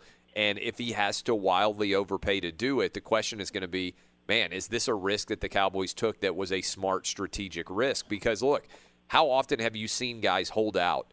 and when they come back, if they immediately get back in the shuffle, they get hurt, right? I mean, there it, it, it is a cliche, but I believe it's true. There's a difference between being in shape and being in football shape. And maybe Zeke's going to come out and be perfectly fine, but imagine if he showed up in, in week one mm-hmm. and tore his ACL. Well, then the Cowboys have given Ezekiel Elliott $15 million for this year. He probably won't come back healthy 100% next year and they're out $30 million, and that's money that they can't spend on anybody else. So I think this is a big risk for the Cowboys. I don't think there's any running back in the NFL that's worth $15 million a year. Uh, I think negotiating with a guy with two years left on his contract is a mess. I do think, Dan, I'm curious what you think about this. This is something they're going to have to look at uh, in the CBA because they tried to address the fact that draft picks were making way too much money when they came into the league.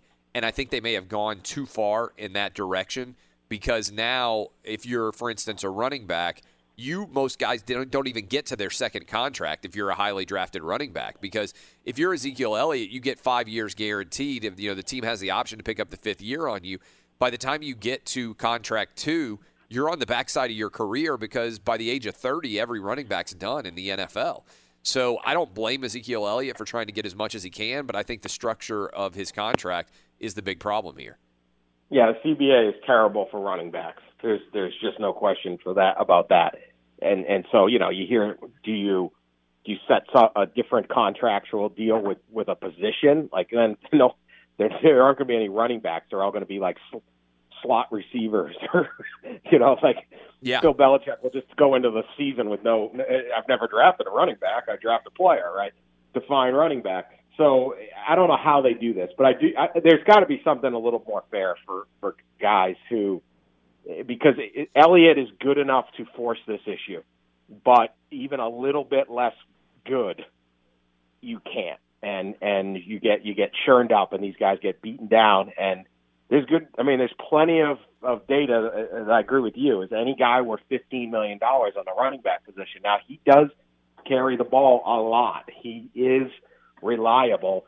He does in partnership with he makes Prescott a lot better because of what he can do.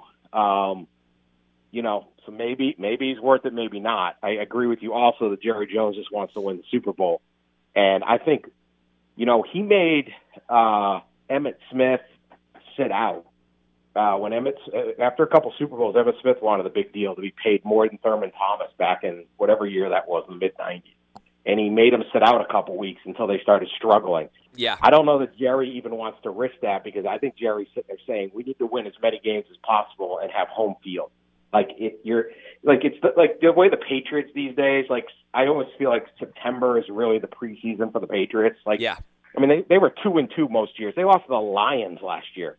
They scored like ten points against the Lions, and it's like yeah whatever. Like well you know and everyone flips out. Oh Patriots are finally done. Brady stinks they're all fighting, and then you know, boom, Super Bowl. So, but I don't think the Cowboys have that confidence or that margin for error where they're just like, yeah, we don't really care what's going on until later in the season. They they want to have that home field advantage uh, in the playoffs, and so I, I this is what they're building to. He's re-signed a lot of guys. He's going to have to sign Prescott. Uh, there's a, there's a lot to do for the Cowboys, and they, they went they they they let Elliott get something out of this, and it, maybe this just wasn't the time for Jerry Jones to play hardball. He just doesn't have that kind of patience. Yeah, and maybe the answer is Jerry Jones uh, doesn't want to play hardball because of his age. You know, like yeah. I, I, I, when you're already won a Super Bowl and whatever Jerry Jones 75, 76, 77, uh, it feels different probably to him now than it did when Emmitt Smith is holding out and Jerry Jones at the time was what like 50 years old and he's like well what I mean I'm Jerry Jones like I own the Cowboys what's he going to do the, the balance of power and then the team stunk and he was like, "All right, let's get this deal done." Uh, but uh, this whole story in and of itself was funny because Jerry Jones is like updating us every like everybody was leaking so much to the media during the course of this negotiation. I'm not sure that we've ever seen anything like this before.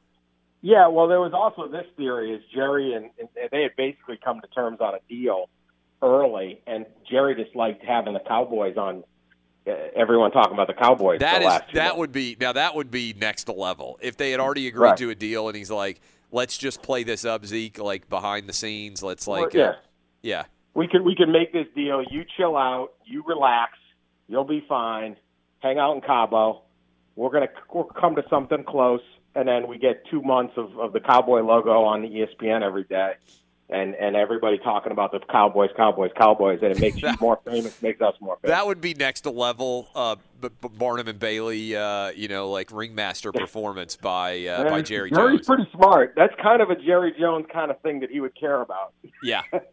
Oh, I mean that So, is that is incredible. Every that reporter's favorite owner. He gives a press conference after every game. He Yeah. hangs out after. It, I love covering the Cowboys. You don't have to talk to the players. Like a bad loss, and. I I was there one time. He goes, "Ah, if, if I wasn't the GM, I'd fire myself. Yeah. I'm not doing a good job." You know, great stuff. So. Well, it's also amazing is like I, I said this the other day. I think Jerry Jones talks to the media more than the other 31 NFL owners do combined. Like on the It's record. probably true. I mean, That's I'm sure true. there's a lot of back channel conversations a lot of times between NFL owners and media and everything else. You know how that stuff works. But in not, terms not of a like lot. Yeah, but there's some. Yeah, yeah. Arthur Blank, there's a few guys, but not many. That are, But- yeah, you're not getting like Martha Firestone Ford's uh, cell to, to text her. yeah, you know, and like certainly that's- they're not having press conferences on a regular basis to after uh, every game, win yeah. or lose. Yeah. Like the worst loss. Like, yeah, Robert Kraft is in the locker room after the AFC Championship game. Hey, Mr. Kraft, what do you think? You know, Yeah. Like, yeah, they're all there then, but after the worst loss you ever seen, he'll be there fuming just like a fan, and you know, it's like, hey, that's that's the way the Cowboys do it. That's the way they always have. And guess what? I, I maybe the Patriots are more popular now, maybe, but that's only because they've won whatever six Super Bowls since the Cowboys have won one. Cowboys are still probably the most popular team in the NFL, and so maybe they did do this. Who knows? It's good. It's a good con, uh, conspiracy theory. Remember, he was like joking with them, and then Yeah. the media was like, "You can't joke with them," and he's like, "Relax, I can." I've earned the them." right to do it. Yeah, Oh, I mean, seems it's like a, it was pretty pretty good deal. I mean, Zeke flew back this week. I'm going with it. Let's go with the conspiracy. I, even even the decision to go to Cabo was funny and ridiculous and designed to get more attention, right? Like he why why did he go to Cabo? Like he could have been in anywhere in Texas, right? First of all, I mean maybe it's just that he's too famous, but of all the places you could be, Cabo. Isn't that where um, Tony Romo and Jessica Simpson went during Yeah, the and- bye and- week and- of the playoffs? Yeah, Jason Witten. They flew down to Cabo for the bye Yeah. week. famous. And then they got caught in the telephoto location. telephoto lenses on the photos there, which was I mean just a perfect cowboy story. And then of course they lost. But if you could spend the weekend with Jessica Simpson in Cabo, or That you was- win an NFL playoff that was game, peak that was Jessica like the moral debate. Yeah, that was peak Jessica Simpson too, Oh, wasn't it? Wasn't yeah, that like make a- right after the Dukes of Hazzard? Yeah, oh yeah. There's a lot of guys who are like, eh. A lot of people win. Well, you know, and then it got taken. Win, win, win playoff games. Not, you know, you don't get to, you know. So, got to make your life decisions. Tony Romo's living a good life. I, I think he, he does all right. Well, what's funny also is in retrospect, going to Cabo on a bye week seems so much less than you know, like the boat trip that Odell Beckham Jr. and those guys took. Remember where they're like in Right. uh, you know, jeans sitting on the, the yacht, like, and then they go lose, and I think it was Green Bay. I mean, Yeah. It was their, their day off during the, the playoff Distracted. week. Distracted. They were distracted. That was the big thing. They're like, no, we just were chilled out. We got some actual, got some rest. Yeah. Eh, you know. Look, the media, we, we're vultures. We can turn anything into a big deal. It is pretty crazy. All right, well, I'll let you go right about Ezekiel Elliott, which I'm sure you're going to turn around and end up doing here uh, shortly. But uh, this is a great story. Thanks for coming on. And uh, what I was initially going to ask you about was uh, let me ask you this question as you as you leave. Sure. Gronk I has got. I I know you've covered Gronk and the Patriots a lot. Do you think Gronk is done? I do not think Gronk is done. Do you think he'll come back this year? I think there's a there's a I I, I still think it's fifty fifty that he's back after Thanksgiving. I've said that from the start. I'm sticking with it. Uh, there was a bit on Adam Schefter's podcast where he says, "What happens if Brady calls you and says, "Come on, man, come back. It's December. You're rested. Four weeks, playoffs, three games. Let's do this." And he just laughed and made a joke of it and all that. And I I think it, look, Gronk clearly has some taking care of his mental health, which is great. And we should all, considering how many sad stories we hear about ex football players, Right. I'm glad he's doing that. But if he gets in a good place and physically he's feeling good, I, I think he comes back. Uh, outstanding stuff as always, Dan Wetzel. You can read him at Yahoo Sports at Dan Wetzel on Twitter. Appreciate you hopping on with us right here with the breaking news. All right, anytime, man. This is Outkick the Coverage with Clay Travis. Hey, it's Jonas Knox. And you know O'Reilly Auto Parts? You know, O O O O'Reilly, who are in the business of keeping your car on the road. O'Reilly Auto Parts offer friendly, helpful service and the parts knowledge you need for all your maintenance and repairs. They've got thousands of parts and accessories in stock, either in store or online, so you never have to worry if you're in a jam. The team at O'Reilly Auto Parts can test your battery for free in or out of your car. If it needs to be replaced, they'll help you find the right battery for your vehicle. Need your windshield wipers replaced, a brake light fix, or a quick service? They'll help you find the right part or point you to the nearest local repair shop for help. Whether you're a car aficionado or an auto novice, you'll find the employees at O'Reilly Auto Parts are knowledgeable, helpful, and best of all, friendly. And by the way, I was just at O'Reilly not that long ago, within the last month, and guess what? Needed some help with the alternator, had some questions with the batteries. They helped me right away and did it right there in the parking lot. The professional parts people at O'Reilly Auto Parts are your one stop shop for all things auto, do it yourself, and you can find what you need in store or online. Stop by O'Reilly Auto Parts today or visit them at o'ReillyAuto.com slash two pros. That's o'ReillyAuto.com slash two pros. Hey, it's Jonas Knox. All right, game off. We got to pause here to talk more about Monopoly Go. I know what you're saying, flag on the play. You already talked about that, but there's just so much good stuff in this game. In Monopoly Go, you can team up with friends for time tournaments where you work together to build up each other's boards. The more you win together, the more awesome prizes you unlock. And there's so much to get. Unique stickers you can trade with friends to complete albums for big prizes, cool new playing pieces to travel the boards with, hilarious emojis for taunting friends you smash their buildings or heist their vaults. Plus, Monopoly Go feels new and exciting every day with constantly changing tournaments and challenges. A ton include their new unique mini games like digging for treasure or a robot pachinko machine. And there's always new timed events that help you win big like massive multipliers for everything you win or rent frenzies. There's always something fun to discover in Monopoly Go, so get off the bench and go download it now free on Google Play or the App Store. Game on!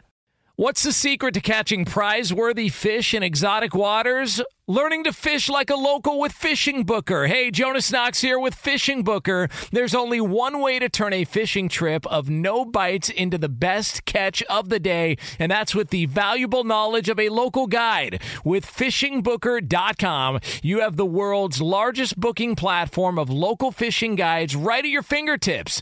Use Fishing Booker's easy to use online booking system and discover thousands of local fishing charters from around the world ready to share their tricks of the trade. Create your perfect fishing experience and search for charters by location, species, salt versus freshwater, and more. Plus, it's smooth sailing with Fishing Booker's simple online payment method. You'll always fish with confidence when you start fishing like a local. Start your angling adventure now with Fishing Booker. Visit fishingbooker.com and book your trip today. Fishing Booker. Fishing trips made easy. Hey, it's Jonas Knox. You've put it off long enough. It's time to replace your tires. Tire Rack has tires that will elevate your drive. Touring tires for commuter comfort, performance tires for sporty handling, all-terrain tires for on and off-road adventure. Go to TireRack.com to get started. Not sure where to begin? Use the Tire Decision Guide to get a personalized tire recommendation. The right tires for how, what, and where you drive. Choose from the full line of Yokohama tires. Shipped fast and free to a recommended installer near you, or choose the convenience of mobile tire installation. They'll bring your new tires to your home or office and install them on site. It doesn't get much easier than that. Go to TireRack.com slash sports to see their Yokohama test results, tire ratings, and consumer reviews. And be sure to check out all the current special offers. Great tires and a great deal. What more could you ask for? That's TireRack.com slash sports. TireRack.com, the way tire buying should be. Welcome back, Geico Outkick Studios. Big breaking news Ezekiel Elliott agrees to an extension with the Dallas Cowboys, expected to show up at the facility today. Good timing. We bring in now Brian Billick, NFL Network analyst, as well as Super Bowl champ with the Baltimore Ravens. When you hear these terms, is any running back worth $15 million a year in your mind in the NFL these days? Wow, anymore when you talk about the numbers, whether it's a quarterback or a running back, you're talking 15, 20, 25 million, 110 guaranteed. I think in the Jared Goff contract. No, it's it's hard to fathom. But that is life in the National Football League right now. I mean, and these are the numbers. So yeah, if you're going to pay a back that, certainly Ezekiel Elliott is the back you're going to pay. This is a 300 plus carry guy. He's a huge part of the offense. Uh, and and you knew it was going to be large because this is this is his big payday. You know, a running back, it's that second contract. Very rarely do you get the third contract as you approach 30 and go beyond. Those numbers aren't particularly good. So you knew it was going to be a big number.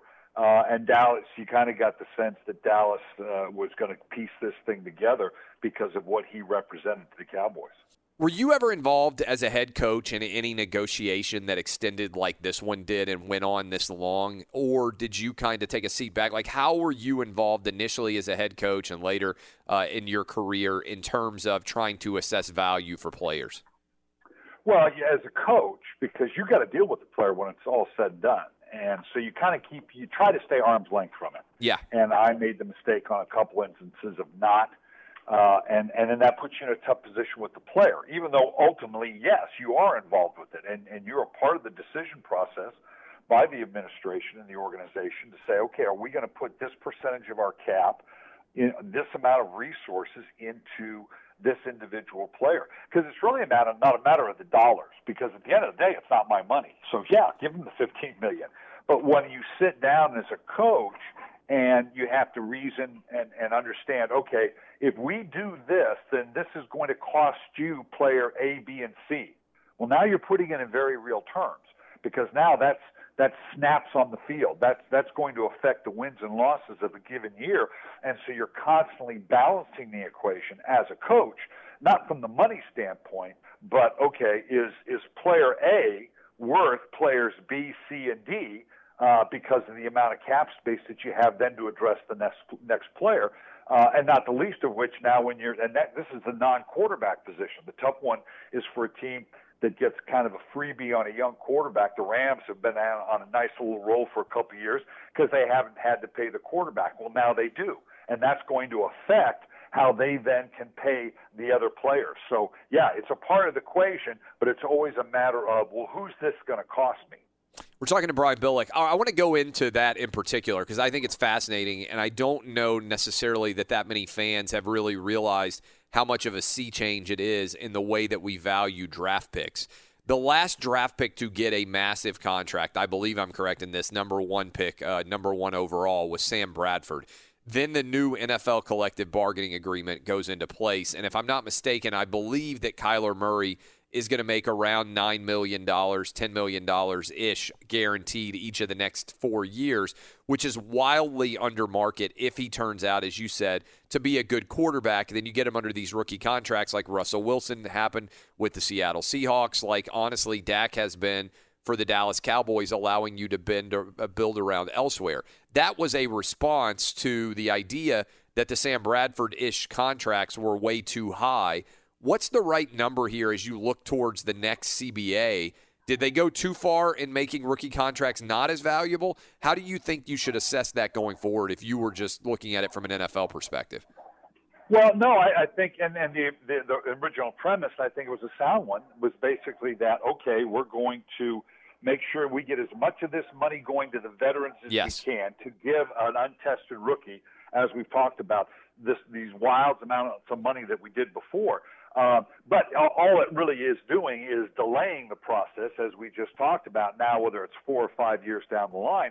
And you have to account for that. That, okay, you're going to get kind of a, I don't want to say a freebie when you're paying a guy nine, ten million dollars a year, but you're going to kind of get a freebie over the first initial parts of this when you draft high, particularly when you take a quarterback, because you've got to know that next contract's looming and that's going to affect your ability to sign, particularly when you're talking about a quarterback. And we're getting more and more towards like the NBA, I guess, with these quarterback contracts. because it's not just the amount of money, but it's the amount of money that's guaranteed. Uh, and that's the one that really hits you as an organization um, from the standpoint of how far you can amortize this out and, and your ability to sign other players. You were a guy who really had good relationships with offenses, even though you had the, maybe the best defense of all time when you won a Super Bowl.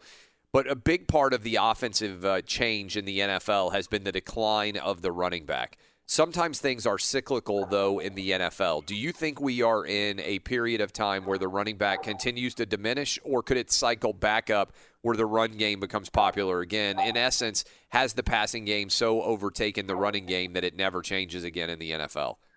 Well, the rules obviously have pushed us towards a more pass happy league, which I think everybody wants. If you're 60 40, 60% pass, 40% run, you're kind of a, viewed as a 50 50, you know, running passing team, which obviously isn't the case.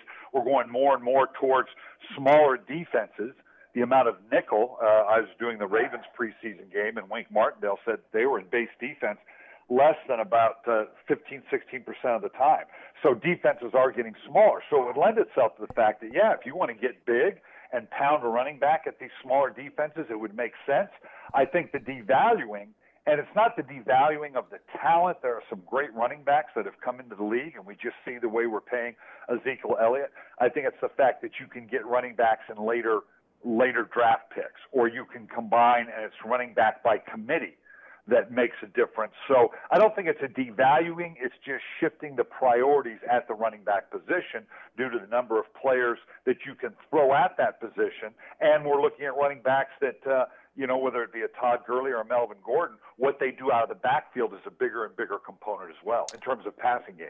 I know the Ezekiel Elliott contract details just came down, so you're probably following this story like a lot of us. Reports are that he's getting $50 million guaranteed uh, it's an eight-year, $103 million extension. A lot of times that these numbers are for agents to be able to bandy about on the back end of the deal and brag about, even if they never get touched. Uh, the, the key part, like you said, is the guaranteed money.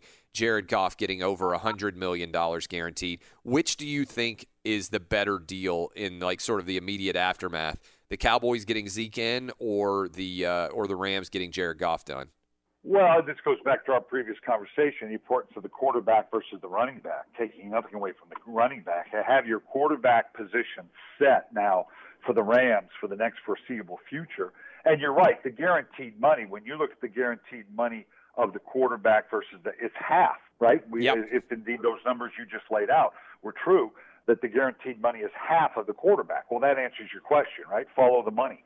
Uh, and if it's a $50 million contract, and the fact of the matter is, Ezekiel Elliott and his agent can jump up and high five and throw their hands over the head and say, "We win, we won. Look what a great contract!" And you know what's going to happen. Two, maybe three years down the line, well, we want to renegotiate. Yeah, we want to, we want to, we want another contract because we've gobbled up the plus side of that. I remember Ozzie Newsome when we negotiate contracts would always tell the players that that if you're talking about a four or five year contract that okay, the first couple of years are your win. You win. You get the big money. But the last couple of years, that's for the organization because now that number comes back to where that gives us a cap manageable number later on. Uh, but then the player gets up. They kind of forget that conversation. Oh yeah. okay, I got my win early. And yeah, I understand that in year four and five or year three and four, the numbers aren't going to be good until you get to year three and four and it's going, oh, hey, I'm underpaid. I need a new contract. It's like the conversation I have with my uh, kids when I tell them, all right, if you get lunch now, I mean, if you get dessert now for lunch, you don't get it for dinner. It's a great deal for them at lunch, but when it's dinner time and they don't get double dessert, they're asking me what in the world's going on. Who are uh, yeah. who are you here with us, uh, Coach? Well, I'm, I'm excited. I'm working with Roman this year, and a lot of people are becoming familiar with Roman as a service. You know, my my generation of guys, the post 40, I'm in my mid 60s, and all the things that go with when you become this age, and and physically the things that you're going through, and and to have a service like Roman, it basically is a concierge doctor. You know, men my age, less than 50% of the time, they go to the doctor over a two year period of time. Uh, and even though you should, because there's obviously a number of things going on uh, and and you need that access. And Roman can give you that access. It's like a concierge doctor that if you can go to, they can point you in the right directions. They're licensed. They're FDA approved. Uh, this is a real resource for men that they ought to be able to take advantage of. I'm excited. Like I said, I'm 65 years old. For years, I was in the NFL, could walk down the door and see high, you know, the best trainers and doctors in, in the land. I don't have that now. So to be able to have this access through Roman and through the website, um, it's it's a tremendous asset. And guys in our generation and my age definitely ought to check this out. Appreciate that. That's Brian Billick, uh, Super Bowl winning coach of the Baltimore Ravens and NFL Network analyst. Great stuff as always. Appreciate you making the time. Sounds great. Be sure to catch live editions of Outkick the coverage with Clay Travis weekdays at 6 a.m. Eastern, 3 a.m. Pacific. Welcome back, Geico Outkick Studios. Breaking news for those of you just waking up across the country Ezekiel Elliott has agreed to terms. Now, the devil is always in the details when it comes to these NFL contracts. So, you are going to see a lot of people talking about the Dallas Cowboys signing an eight year, $103 million extension with Ezekiel Elliott. That will be a huge story. All the headlines will have $100 million contract, Ezekiel Elliott, highest paid. What really matters when you drill it down is only the guaranteed money.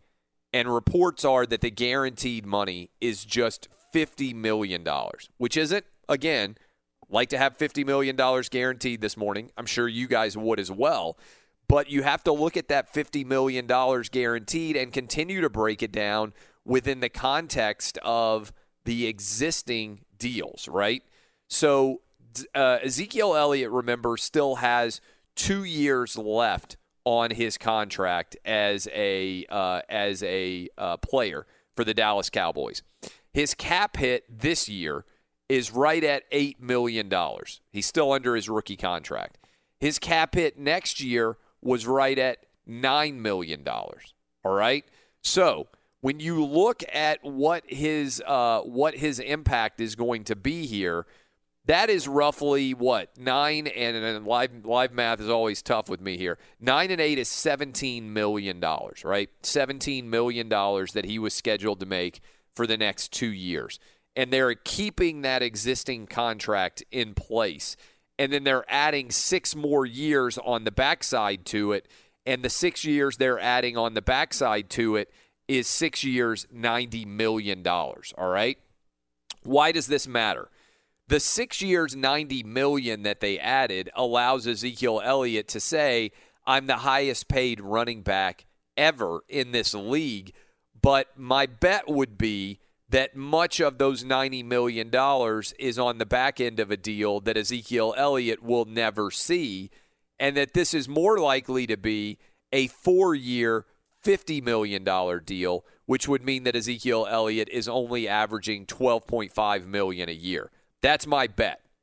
Again, if it is only $50 million guaranteed, my bet is effectively they've given Ezekiel Elliott more of that money up front, but really this is a four year, $50 million deal and then they will tear up the remainder. Now, we'll eventually get all the dollar figures going forward, but I think this to a large extent was about ego. It's not a coincidence that they went over $100 million. The team really doesn't care about non guaranteed money in contracts because it doesn't exist. They can just cut Ezekiel Elliott, never owe him the other $53 million. And so I think before all is said and done, a lot of people are going to say, oh, Ezekiel Elliott won, huge win for him, blah, blah, blah. If you actually break it down, and their Cowboys are only guaranteeing him $50 million, and they're getting him for four years at that $50 million price, that's a hell of a win for the Cowboys in my mind. Because Ezekiel Elliott, as good as he is, probably only has four or five years left of being a high level running back in this league he's already got some wear and tear on him with the amount that they're using him. Maybe he's going to play and be great in his upper 20s. Most running backs aren't. The NFL chews up and spits out running backs at a really fast rate. So I don't begrudge Ezekiel Elliott for wanting more money. Now the risk is squarely on the Cowboys if he comes out and gets injured, obviously. That's where the Cowboys end up not being able to recoup any of this and that's the danger certainly at the running back position in general is that somebody can get substantially injured and never really come back from it unlike at a quarterback where by and large unless you got an Alex Smith type injury you're always able to come back again. This is outkick the coverage with clay travis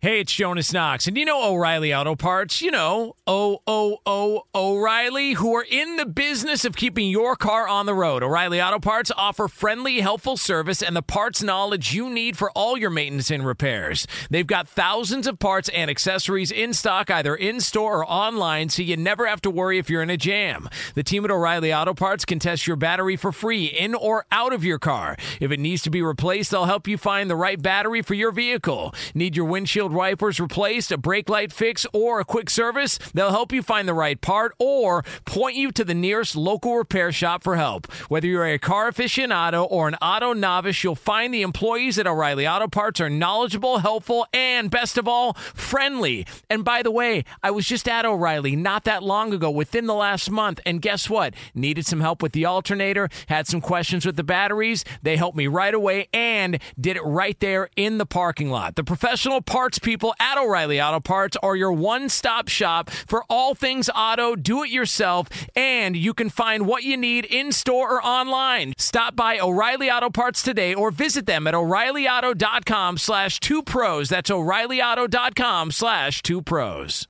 Hey, it's Jonas Knox. All right, game off. We got to pause here to talk more about Monopoly Go. I know what you're saying, flag on the play. You already talked about that, but there's just so much good stuff in this game. In Monopoly Go, you can team up with friends for time tournaments where you work together to build up each other's boards. The more you win together, the more awesome prizes you unlock. And there's so much to get. Unique stickers you can trade with friends to complete albums for big prizes, cool new playing pieces to travel the boards with, hilarious emojis for taunting friends when you smash their buildings or heist their vaults. Plus, Monopoly Go feels new and exciting every day with constantly changing tournaments and challenges. A ton include their new unique mini games like digging for treasure or a robot pachinko machine. And there's always new timed events that help you win big like massive multipliers for everything you win or rent frenzies. There's always something fun to discover in Monopoly Go, so get off the bench and go download it now free on Google Play or the App Store.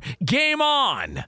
What's the secret to catching prize worthy fish in exotic waters? Learning to fish like a local with Fishing Booker. Hey, Jonas Knox here with Fishing Booker. There's only one way to turn a fishing trip of no bites into the best catch of the day, and that's with the valuable knowledge of a local guide. With fishingbooker.com, you have the world's largest booking platform of local fishing guides right at your fingertips. Use Fishing Booker's easy to use online booking system and discover thousands of local fishing charters from around the world ready to share their trips tricks of the trade. Create your perfect fishing experience and search for charters by location, species, salt versus freshwater, and more. Plus, it's smooth sailing with Fishing Booker's simple online payment method. You'll always fish with confidence when you start fishing like a local. Start your angling adventure now with Fishing Booker. Visit fishingbooker.com and book your trip today. Fishing Booker. Fishing trips made easy. Hey, it's Jonas Knox. You've put it off long enough. It's time to replace your tires. Tire Rack has tires that will elevate your drive. Touring tires for commuter comfort, performance tires for sporty handling, all-terrain tires for on and off-road adventure. Go to TireRack.com to get started. Not sure where to begin? Use the Tire Decision Guide to get a personalized tire recommendation. The right tires for how, what, and where you drive. Choose from the full line of Kumho tires. Shipped fast and free to a recommended installer near you, or choose the convenience of mobile tire installation. They'll bring your new tires to your home or office and install them on site. It doesn't get much easier than that. Go to TireRack.com slash sports to see their Kumho test results, tire ratings, and consumer reviews. And be sure to check out all the current special offers. Great tires and a great deal. What more could you ask for? That's TireRack.com slash sports. TireRack.com, the way tire buying should be. Big news if you're just waking up on the West Coast. Appreciate you hanging out with us here on Outkick. Ezekiel Elliott has agreed to a contract. He is supposedly going to be at the Dallas Cowboy facility today, and the plan is that he will play in week one. What are the contract terms? According to Ian Rapoport, who was the first person I saw have it, uh, it is an eight year, $103 million contract for Ezekiel Elliott. Now, there are a lot of things that we need to unpack in this deal that are important that are often overlooked in exchange for the big headline. The big headline, which you will see everywhere from a lot of people who are not very smart, and because there's a lot of people in the world of sports media who are not very smart, is the eight year, $103 million contract, including a six, uh, six year, $90 million extension. All right. Which would make uh, Ezekiel Elliott the highest paid running back and the highest paid running back ever based on those dollar figures. But what matters is not the entirety of the contract because in the NFL, unlike the NBA and unlike in Major League Baseball, the contract terms are not guaranteed for the life of the deal. So, really, unlike, say, when Bryce Harper signs his big deal with the Philadelphia Phillies and whatever that dollar figure is, you know he's going to get every dollar. And unlike when LeBron James or Kevin Durant or whoever they are sign big deals in the NBA, you know they're going to get every dollar remaining on their contract because their contracts are guaranteed. Immediately, you knock $53 million off of Ezekiel Elliott's contract because it isn't guaranteed. Teams are happy to stack extra years onto deals so that players and agents can look like they're making a lot more money than they are. But Ezekiel Elliott signed an eight or will sign an eight-year extension for 103 million. What matters is the guaranteed money, and there's only uh, only right now it appears 50 million guaranteed. All right, so really knock off immediately the 53 million the years on the back end of this deal will never happen. It doesn't matter. The focal point here is the 50 million guaranteed. Now i'm looking at Spotrac, which does a pretty good job of keeping track of everybody's salaries. And according to the cap hit and that's what i like to look at too as opposed to where the money is and everything else ezekiel elliott is scheduled in the next two years to make right at $17 million. Okay? So the Cowboys were already obligated to pay Ezekiel Elliott $17 million over the next two years. That means that if they were able to get the next two years of that contract done at $33 million, they would get effectively Ezekiel Elliott for four years, $50 million an average of 12 and a half a year over the life of that 4 years. Now, if it's a 5-year deal, then it's an average of just $10 million a year. So again, a lot of people are going to say, "Oh, he got more guaranteed. He got more money than Todd Gurley." Not necessarily the case. He got 50 million guaranteed here. Todd Gurley got 45 million guaranteed. So he got more guaranteed money, but he may not necessarily, depending on how many years his deal is, end up with a ton more money. Again, a lot of people are going to focus on that eight year, 103 million. What you need to focus on, if you are smart, is the $50 million guaranteed. And before all is said and done, Ezekiel Elliott might be, if this is a four year deal, only averaging $12.5 million a year uh, over the guaranteed portion of his contract. He might even be averaging, if it's a five year deal, only 10, uh, 10 million a year. Because remember, he was already under contract for two years remaining, and they've added six more. But a lot of those dollars will be at the very end of the deal that don't actually end up ever going into Ezekiel Elliott's pocket. So this can be both a contract that gets a lot of attention and makes people think that Ezekiel Elliott, quote, won – and simultaneously, the Dallas Cowboys may be laughing as they walk to cash these checks and send them to Ezekiel Elliott because they might be like, dude, we got a young uh, running back. He's locked in for four years. That's our only. Uh, that's our only uh, dollar figure here. Now, what is significant for Ezekiel Elliott is, and we used to talk about this all the time when I would work on contracts as a uh, as a lawyer. Uh, for those of you out there who've forgotten, I've got my lawyer hat on now uh, because I'm still a licensed attorney and I still practice law. A big part of any deal is who bears the risk of loss. And if you're not aware of what risk of loss is, it's let's say you own a home and that home gets completely wiped out by a storm, you know, a flood, it burns down, whatever it is. Who has the risk of loss on that home? Well, if you have health insurance, I mean, if you have uh, home insurance, and it's home insurance that's being paid in a uh, good manner by a company in good standing, then the risk of loss is with the home insurance company. And that's the reason why we pay home insurance, right? We're like, okay, I love my house. I love living here. But what if the worst thing possible happens? What if it gets struck by lightning while we're out to dinner and the entire structure burns down? Oh my God, my only physical asset is my home. I've got several hundred thousand dollars in value in my home. And boom, it just burned down overnight. And now all I have is this physical location where my house used to be. That's why people buy insurance. The risk of loss on Ezekiel Ezekiel Elliott as soon as this contract is signed passes from Zeke because if he gets injured, he doesn't have that much guaranteed money to now the Dallas Cowboys. So that is the biggest win for Ezekiel Elliott. It's that he gets this guaranteed dollar and if he goes out and he tears his ACL in week 1 playing against the Giants, the Cowboys are still on the hook for $50 million even if it takes Ezekiel Elliott a long time to rehab, and even if he's never the same player he was before. So that's the risk that the Cowboys have taken. But from a pure dollar perspective, I don't think it's that bad of a deal at all. Let me bring in my guy, Chad Withrow at Withrow Zone. Uh, Withrow, what were your thoughts as this Ezekiel Elliott news broke? Well, it's good news for the Cowboys.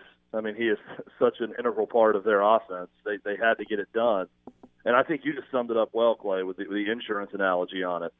Um, look, I I just believe in today's NFL, it's foolish to pay this much money for a running back.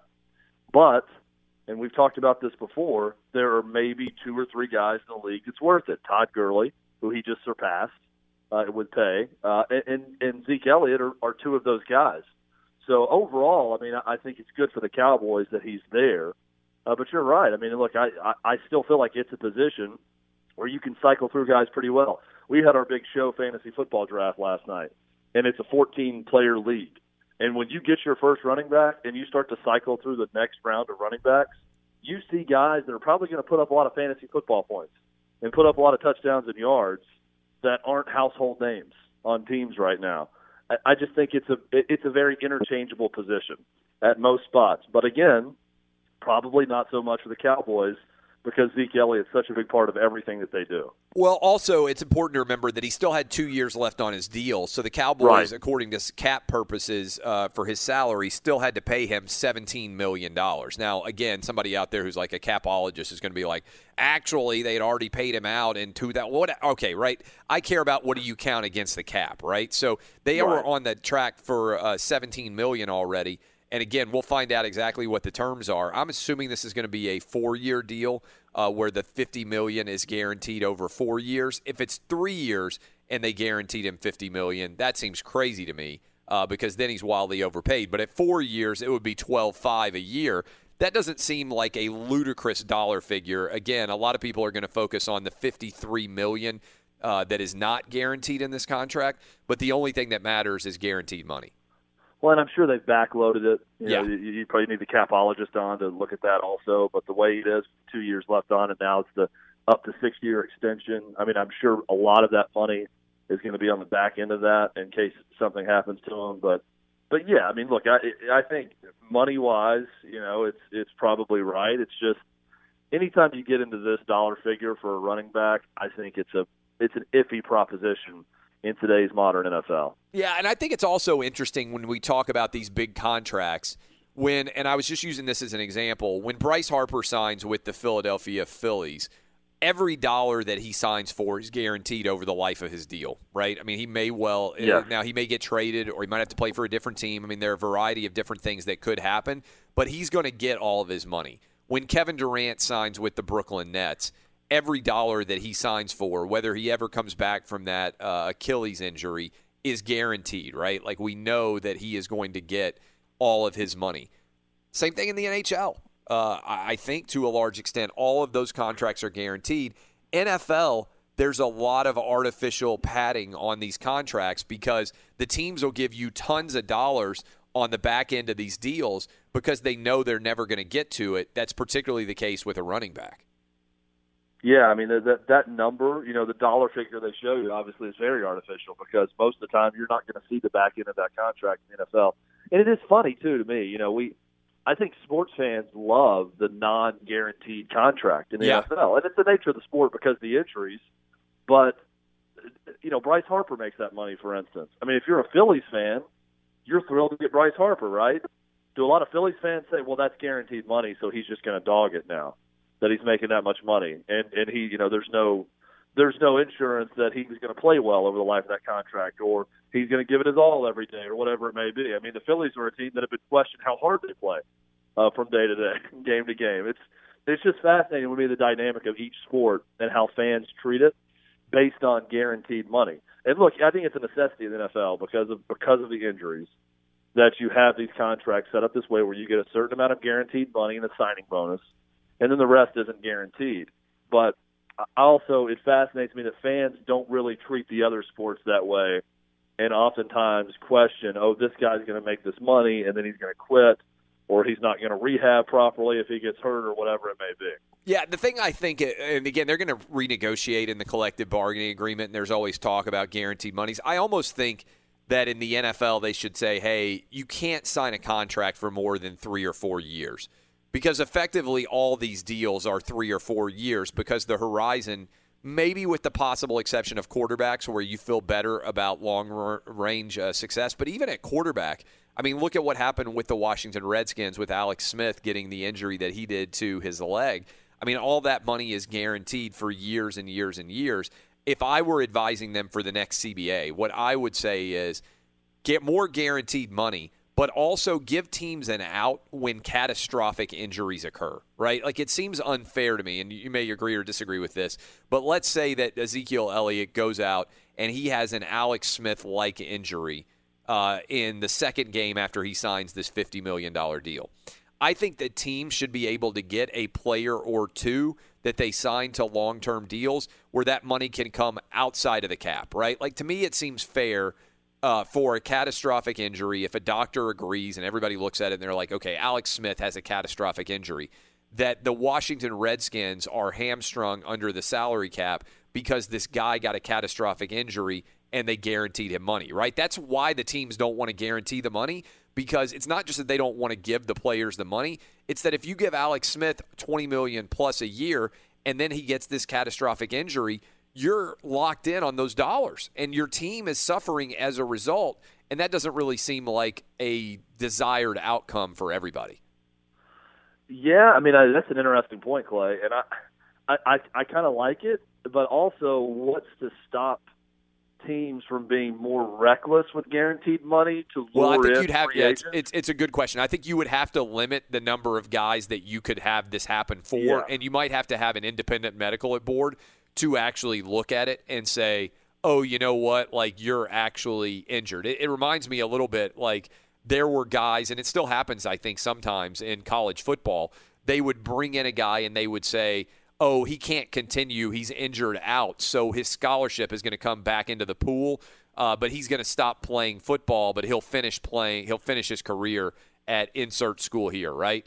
And that was Right. becoming common because if he stayed on scholarship, like it was harder to kick him off. But if he was medically uh, like kind of out of the out of the sport, then you get that scholarship freed back up. So I think you have to make sure that somebody's not taking advantage of it. But I think in a case of, for instance, Alex Smith, when he's you know eh, when it's clear that he's having multiple surgeries, when he when you can look at his leg and be like, okay, the Redskins aren't faking this. Um, it, it doesn't happen all the time, but I think it would be something that if I were representing the players and also the owners, that's maybe an angle. Because what it does is it diminishes the overall quality of the game when the Redskins, for instance, can't afford to spend the money they have on Alex Smith uh, because of that. And the team wouldn't have to do it, right? If you're if you're constrained from uh, from salary cap purposes and you can only afford to pay whatever the salary cap is, but I think it would be uh, it would be a good situation, and also the teams could insure for it because you can take out catastrophic injury insurance for purposes of uh, injuries such as these. Well, and I, maybe the idea, like you said, Clay, of just like you franchise a player, and you can only do that with a certain amount. What Yeah. if you had a medical exemption player? Yeah. Like you designate, like you designate a player that has the the Every radio year you could have one helmet. one guy, Right. You know, at you most. Can, you can sign one big free agent or bring in a guy and say you're going to be our medical exemption, so we'll get that money back on the salary cap if you're hurt. Um, I like it. All right, yeah, I, I, that's something that I would look at that I think could go a long way towards helping to guarantee salaries, but also limiting risk for both owners, uh, teams, and players. All right, uh, so uh, you uh, have had several days to deal with the calamity that befell uh, the University of Tennessee and their loss to Georgia State. Now that we are three days away from kickoff against BYU, is this the worst Tennessee football loss of all time? And how would you contextualize it, say, compared to a Michigan and App State game? Well, I think everything now is just bigger, you know, because because of social media, because of all the media that's out there. So yes, it is the worst Tennessee football loss of all time. It's the, mo- I don't, want- I don't want to say worst because I think Peyton Manning going to Memphis in '96 Yeah. and losing with a team that could win the national title and losing to that bad Memphis team is worse um, and more devastating. But the fact it happened in the first week and Tennessee just did, really didn't look that enthused to play is very strange and raises a lot of questions about Jeremy Pruitt and that staff. Um, and it's just kind of a you know a bit of a season killer before the season even starts. And because it's covered the way it is, you become this national laughing stock. I think it's worse from that respect. But it's not. I mean, it's not Michigan and uh, and App State. Michigan was a top ten team. App State was not a Division One program at the time. Uh, we've seen FCS programs every year knock off Power Five schools, right, or Division One schools. Typically, it happens multiple times in a year. You know, Minnesota almost lost to, to an FCS school in South Dakota State. It does happen. It's just the way in which it happened, Clay, and the fact that Shawn Elliott, Georgia State's coach, basically said after the game, I mean, we knew we were going to come in here and win. We watched on film and we feel, felt like we could control the line of scrimmage. That is a damning statement on the current status of Tennessee football. And we knew they were going to be probably mediocre at best this year or a little bit above. But to hear that from an opposing coach of Georgia State, who was two and ten last year in the Sun Belt, that is not a good spot to be in. I'm shocked, by the way, Tennessee's favored and opened up as a favorite over BYU. Absolutely shocked. I don't understand that at all. Yeah, from a gambling perspective, and this is why I I think everything is a probability related exercise. Typically, uh, gambling markets don't overreact to one game. Uh, and, and I always try to talk about this when you're trying to put things into perspective. Every game, let's pretend that Tennessee and Georgia State played 6,000 hours of football instead of 60 minutes of football. What Vegas is saying when they set the line is the probability is that Tennessee is whatever it is, a 25 or 26 point favorite. But in the course of that 6,000 hours of games, if you went in and took out any individual 60 minutes, you could sometimes get an aberrant result, which could be 34 points different than our projected outcome. So Vegas thinks about this as almost like a game that never ends, and we just happened to pull out the 60 minutes where Georgia State pulled off the upset. But what they're saying is the overall quality of Tennessee's team is not that different, and we think this time when the 60 minutes gets pulled out of the potential 6,000 that Tennessee could play against BYU, that Tennessee in Neyland Stadium is about a three and a half point favorite on the average 60 minute segment that would be pulled out of the sort of carousel of games. And I think if you think of it in that way, it makes more sense. And football is unique. Uh, people kind of get it, I think, when we talk about like a seven game series in Major League Baseball or in uh, the NBA, because any one of those games can be wildly different. A team that loses in five games can also win by 40 points in an NBA Finals game, right? Like they could lose the series. Yeah. And so I think people tend to think that whatever happens in college football, to a lesser extent NFL, because you have multiple division games, but in college football, it's like, oh, whatever happened this 160 minutes would happen again and again and again. Well, it's not necessarily the case at all. Now, let me say this too. We're talking about the Tennessee Georgia State thing.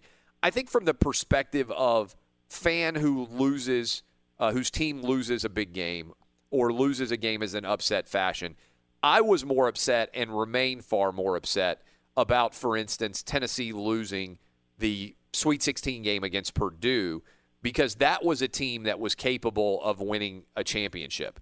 So and that was difficult for me to sleep after that night. Like I was broken down, right? Like the way that Purdue won that game in overtime in the NCAA Well, tournament. proven by the next game, Purdue loses in overtime, right, to the eventual national champion Virginia. Tennessee would have had a great shot to beat Virginia, also, just like Purdue did. and it would have had a good chance of winning a national championship. Right. Once you make it to the Elite Eight, you know, one of the eight teams is going to win. And so they were that close to being within, you know, a, a whisker of winning a title. And I get more crushed when my team is good and they lose a chance to win a championship than I do when my team is mediocre and they and some people like don't believe this. They're like, "Oh, there's no way this." No, I, like trust me. Like my psychology on Tennessee after losing to Georgia State is like it sucks, but it's not like I, I don't root for a team because I'm like, oh, they went seven and five this year instead of six and six. Seven and five and six and six in my mind are almost identical records, right? You're mediocre and the season's not that much fun to watch. Whereas if you're competing for a championship and you lose, that's when I think it's devastating. Yeah. Well, and one thing I'll say about the Tennessee loss also, it's like I said with Peyton Manning in 96 losing at Memphis. That was much more heartbreaking and crushing because that was a legitimately great team. And they went to Memphis and lost. And the thing about Tennessee Georgia State is, my God, it's the first game. So it kind of, if you're a Tennessee fan, it ruins your college football weekend losing a game like that. But then also you look at it a few days later and you can say, my God, it's the first game, right? Yeah. They're favored against BYU. Uh, there's still a lot of games to play. South Carolina loses their quarterback, what looks like for the season. The rest of the SEC does not look very good. There's still a scenario where if Tennessee improves, and obviously they're going to play better than they did against Georgia State. They're not going to play like that every single game, you would think. And at least Vegas thinks that also with your 6,000 minute analogy you put out there. But you could still possibly recover and have a decent season. I know that se- se- seems far fetched for Tennessee fans or anyone in college football right now, but it's the truth. And it's how I'm sure the coaches and players will probably treat it as this week moves on was, hey, it was awful. It was a disaster. It's also one game. It was also the first game of the season. There's 11 of these left, and a lot of things can happen. A lot of things can happen around you. A lot of things can happen to you to where the season could improve. But certainly for Tennessee, there's there's only one direction to go, and that's up uh, after that loss on Saturday. Good stuff, uh, as always. Appreciate uh, you coming on. We'll talk to you next week. That's uh, Chad Withrow at Withrow Zone. You can listen to him on 1045 The Zone. Follow him there uh, on his Twitter feed at Withrow Zone. Fox Sports Radio has the best sports talk lineup in the nation. Catch all of our shows at foxsportsradio.com. And within the iHeartRadio app, search FSR to listen live. Hey, it's Jonas Knox, and you know O'Reilly Auto Parts. You know, O O O O'Reilly, who are in the business of keeping your car on the road. O'Reilly Auto Parts offer friendly, helpful service and the parts knowledge you need for all your maintenance and repairs. They've got thousands of parts and accessories in stock, either in store or online, so you never have to worry if you're in a jam. The team at O'Reilly Auto Parts can test your battery for free in or out of your car. If it needs to be replaced, they'll help you find the right battery for your vehicle. Need your windshield wipers replaced, a brake light fix, or a quick service? They'll help you find the right part or point you to the nearest local repair shop for help. Whether you're a car aficionado or an auto novice, you'll find the employees at O'Reilly Auto Parts are knowledgeable, helpful, and best of all, friendly. And by the way, I was just at O'Reilly not that long ago, within the last month, and guess what? Needed some help with the alternator, had some questions with the batteries. They helped me right away and did it right there in the parking lot. The professional parts people at O'Reilly Auto Parts are your one stop shop for all things auto, do it yourself, and you can find what you need in store or online. Stop by O'Reilly Auto Parts today or visit them at o'ReillyAuto.com slash two pros. That's o'ReillyAuto.com slash two pros. Hey, it's Jonas Knox. All right, game off. We got to pause here to talk more about Monopoly Go. I know what you're saying, flag on the play. You already talked about that, but there's just so much good stuff in this game. In Monopoly Go, you can team up with friends for time tournaments where you work together to build up each other's boards. The more you win together, the more awesome prizes you unlock. And there's so much to get.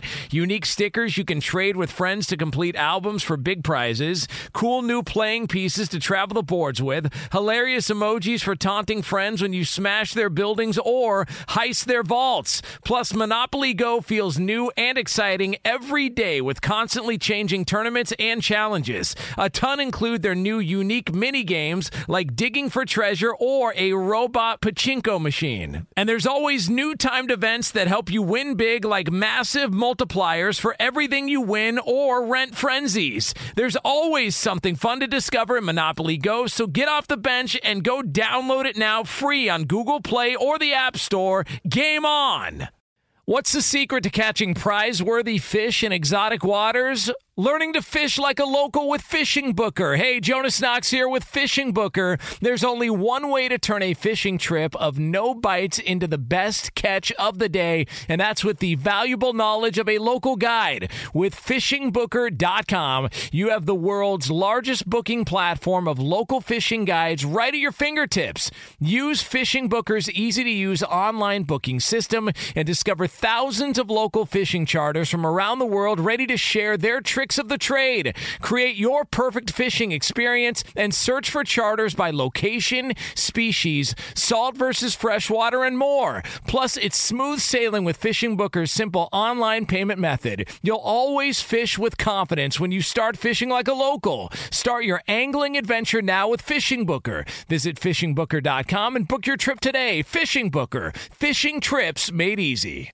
Hey, it's Jonas Knox. You've put it off long enough. It's time to replace your tires. Tire Rack has tires that will elevate your drive. Touring tires for commuter comfort, performance tires for sporty handling, all-terrain tires for on and off-road adventure. Go to TireRack.com to get started. Not sure where to begin? Use the Tire Decision Guide to get a personalized tire recommendation. The right tires for how, what, and where you drive. Choose from the full line of Hankook tires. Shipped fast and free to a recommended installer near you, or choose the convenience of mobile tire installation. They'll bring your new tires to your home or office and install them on site. It doesn't get much easier than that.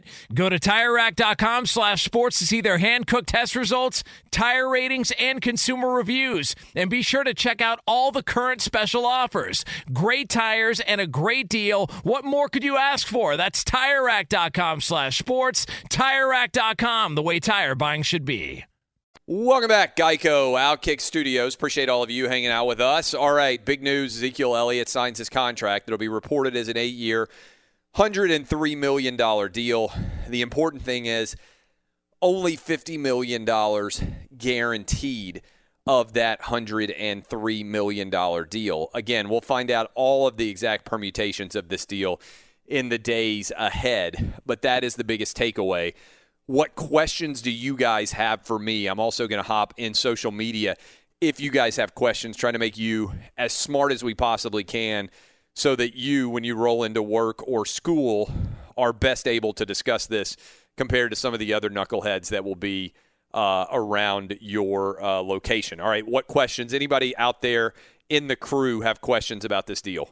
Well, we started off the show before this news broke in hour two. In hour one, you asked us the question which general manager would you rather be, the GM of the LA Rams or the GM of the Dallas Cowboys? Yeah, because the big story when we started was that Jared Goff had gotten a big deal Yep. with over a $100 million guaranteed. And I think that's one way to look at the value of the respective positions is Jared Goff, who I think a lot of you out there would say is a good, not great quarterback for the LA Rams, who happens to be paired with a great coach in Sean McVay. I think that would be the general consensus opinion. Got over $100 million, and now Ezekiel Elliott is getting 50 million. Well, that's a difference in the overall uh, value of the contracts. Um, I would rather still have Jared Goff.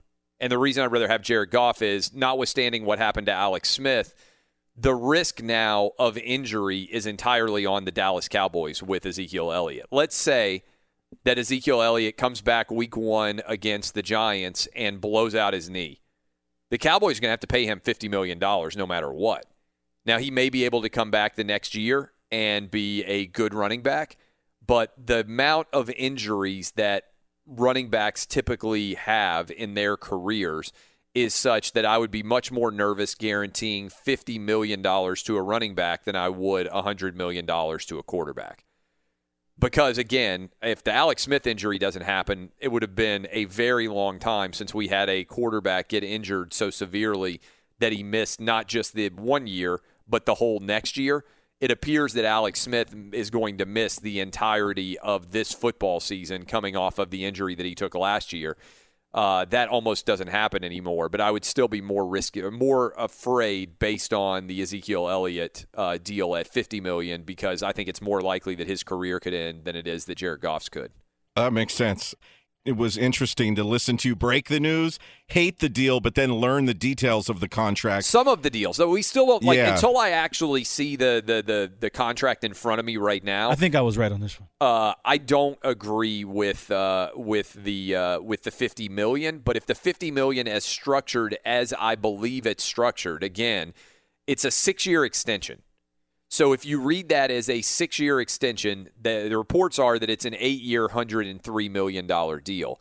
I think that means they're including all of the money that was already owed to him on this deal.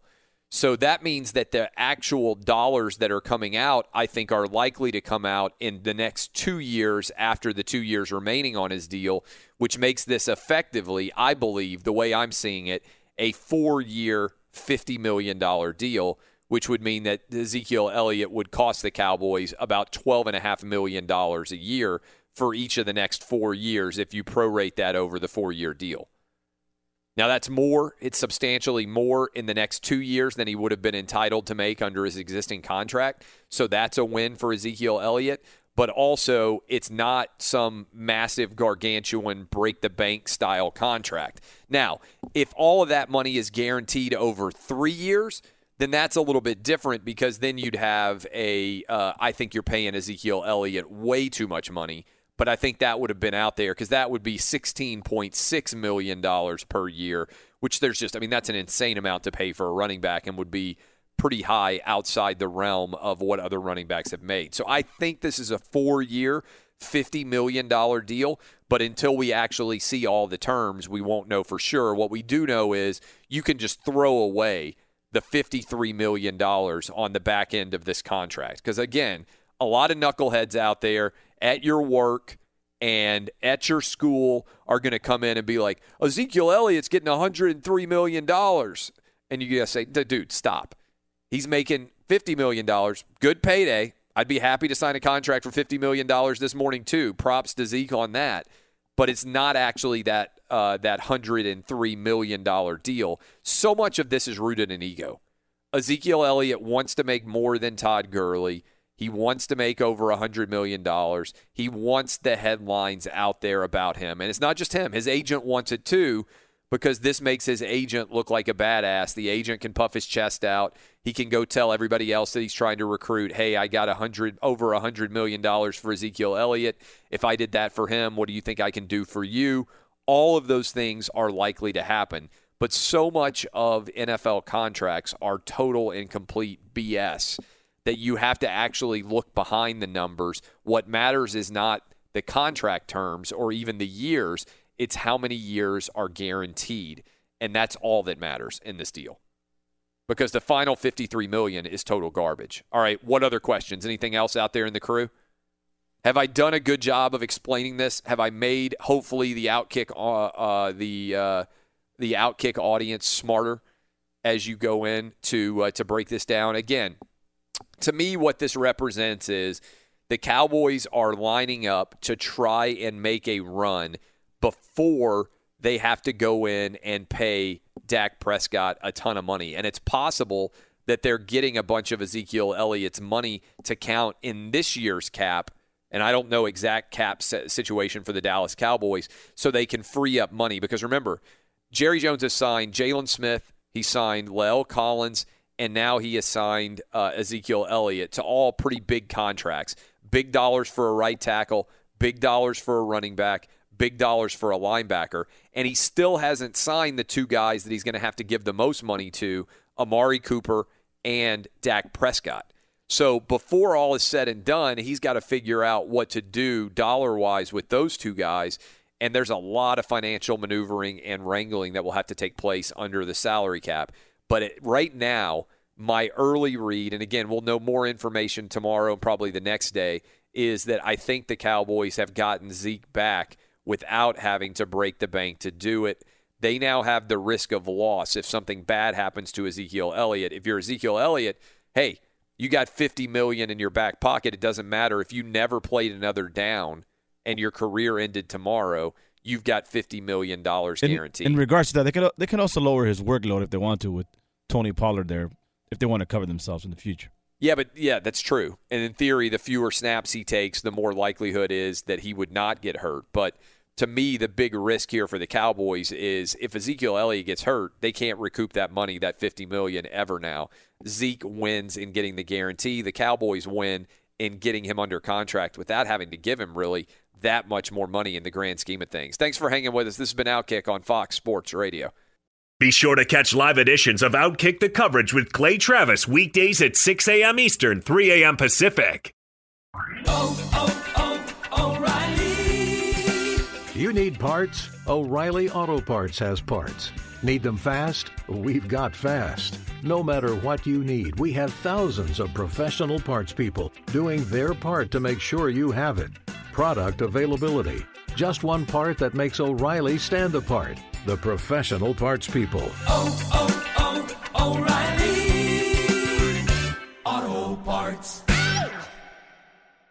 At Bet365, we don't do ordinary. We believe that every sport should be epic. Every home run, every hit, every inning, every play. From the moments that are legendary to the ones that fly under the radar. Whether it's a walk-off grand slam or a base hit to center field. Whatever the sport, whatever the moment. It's never ordinary at Bet365. 21 plus only must be present in Ohio. If you or someone you know has a gambling problem and wants help, call 1-800-GAMBLER.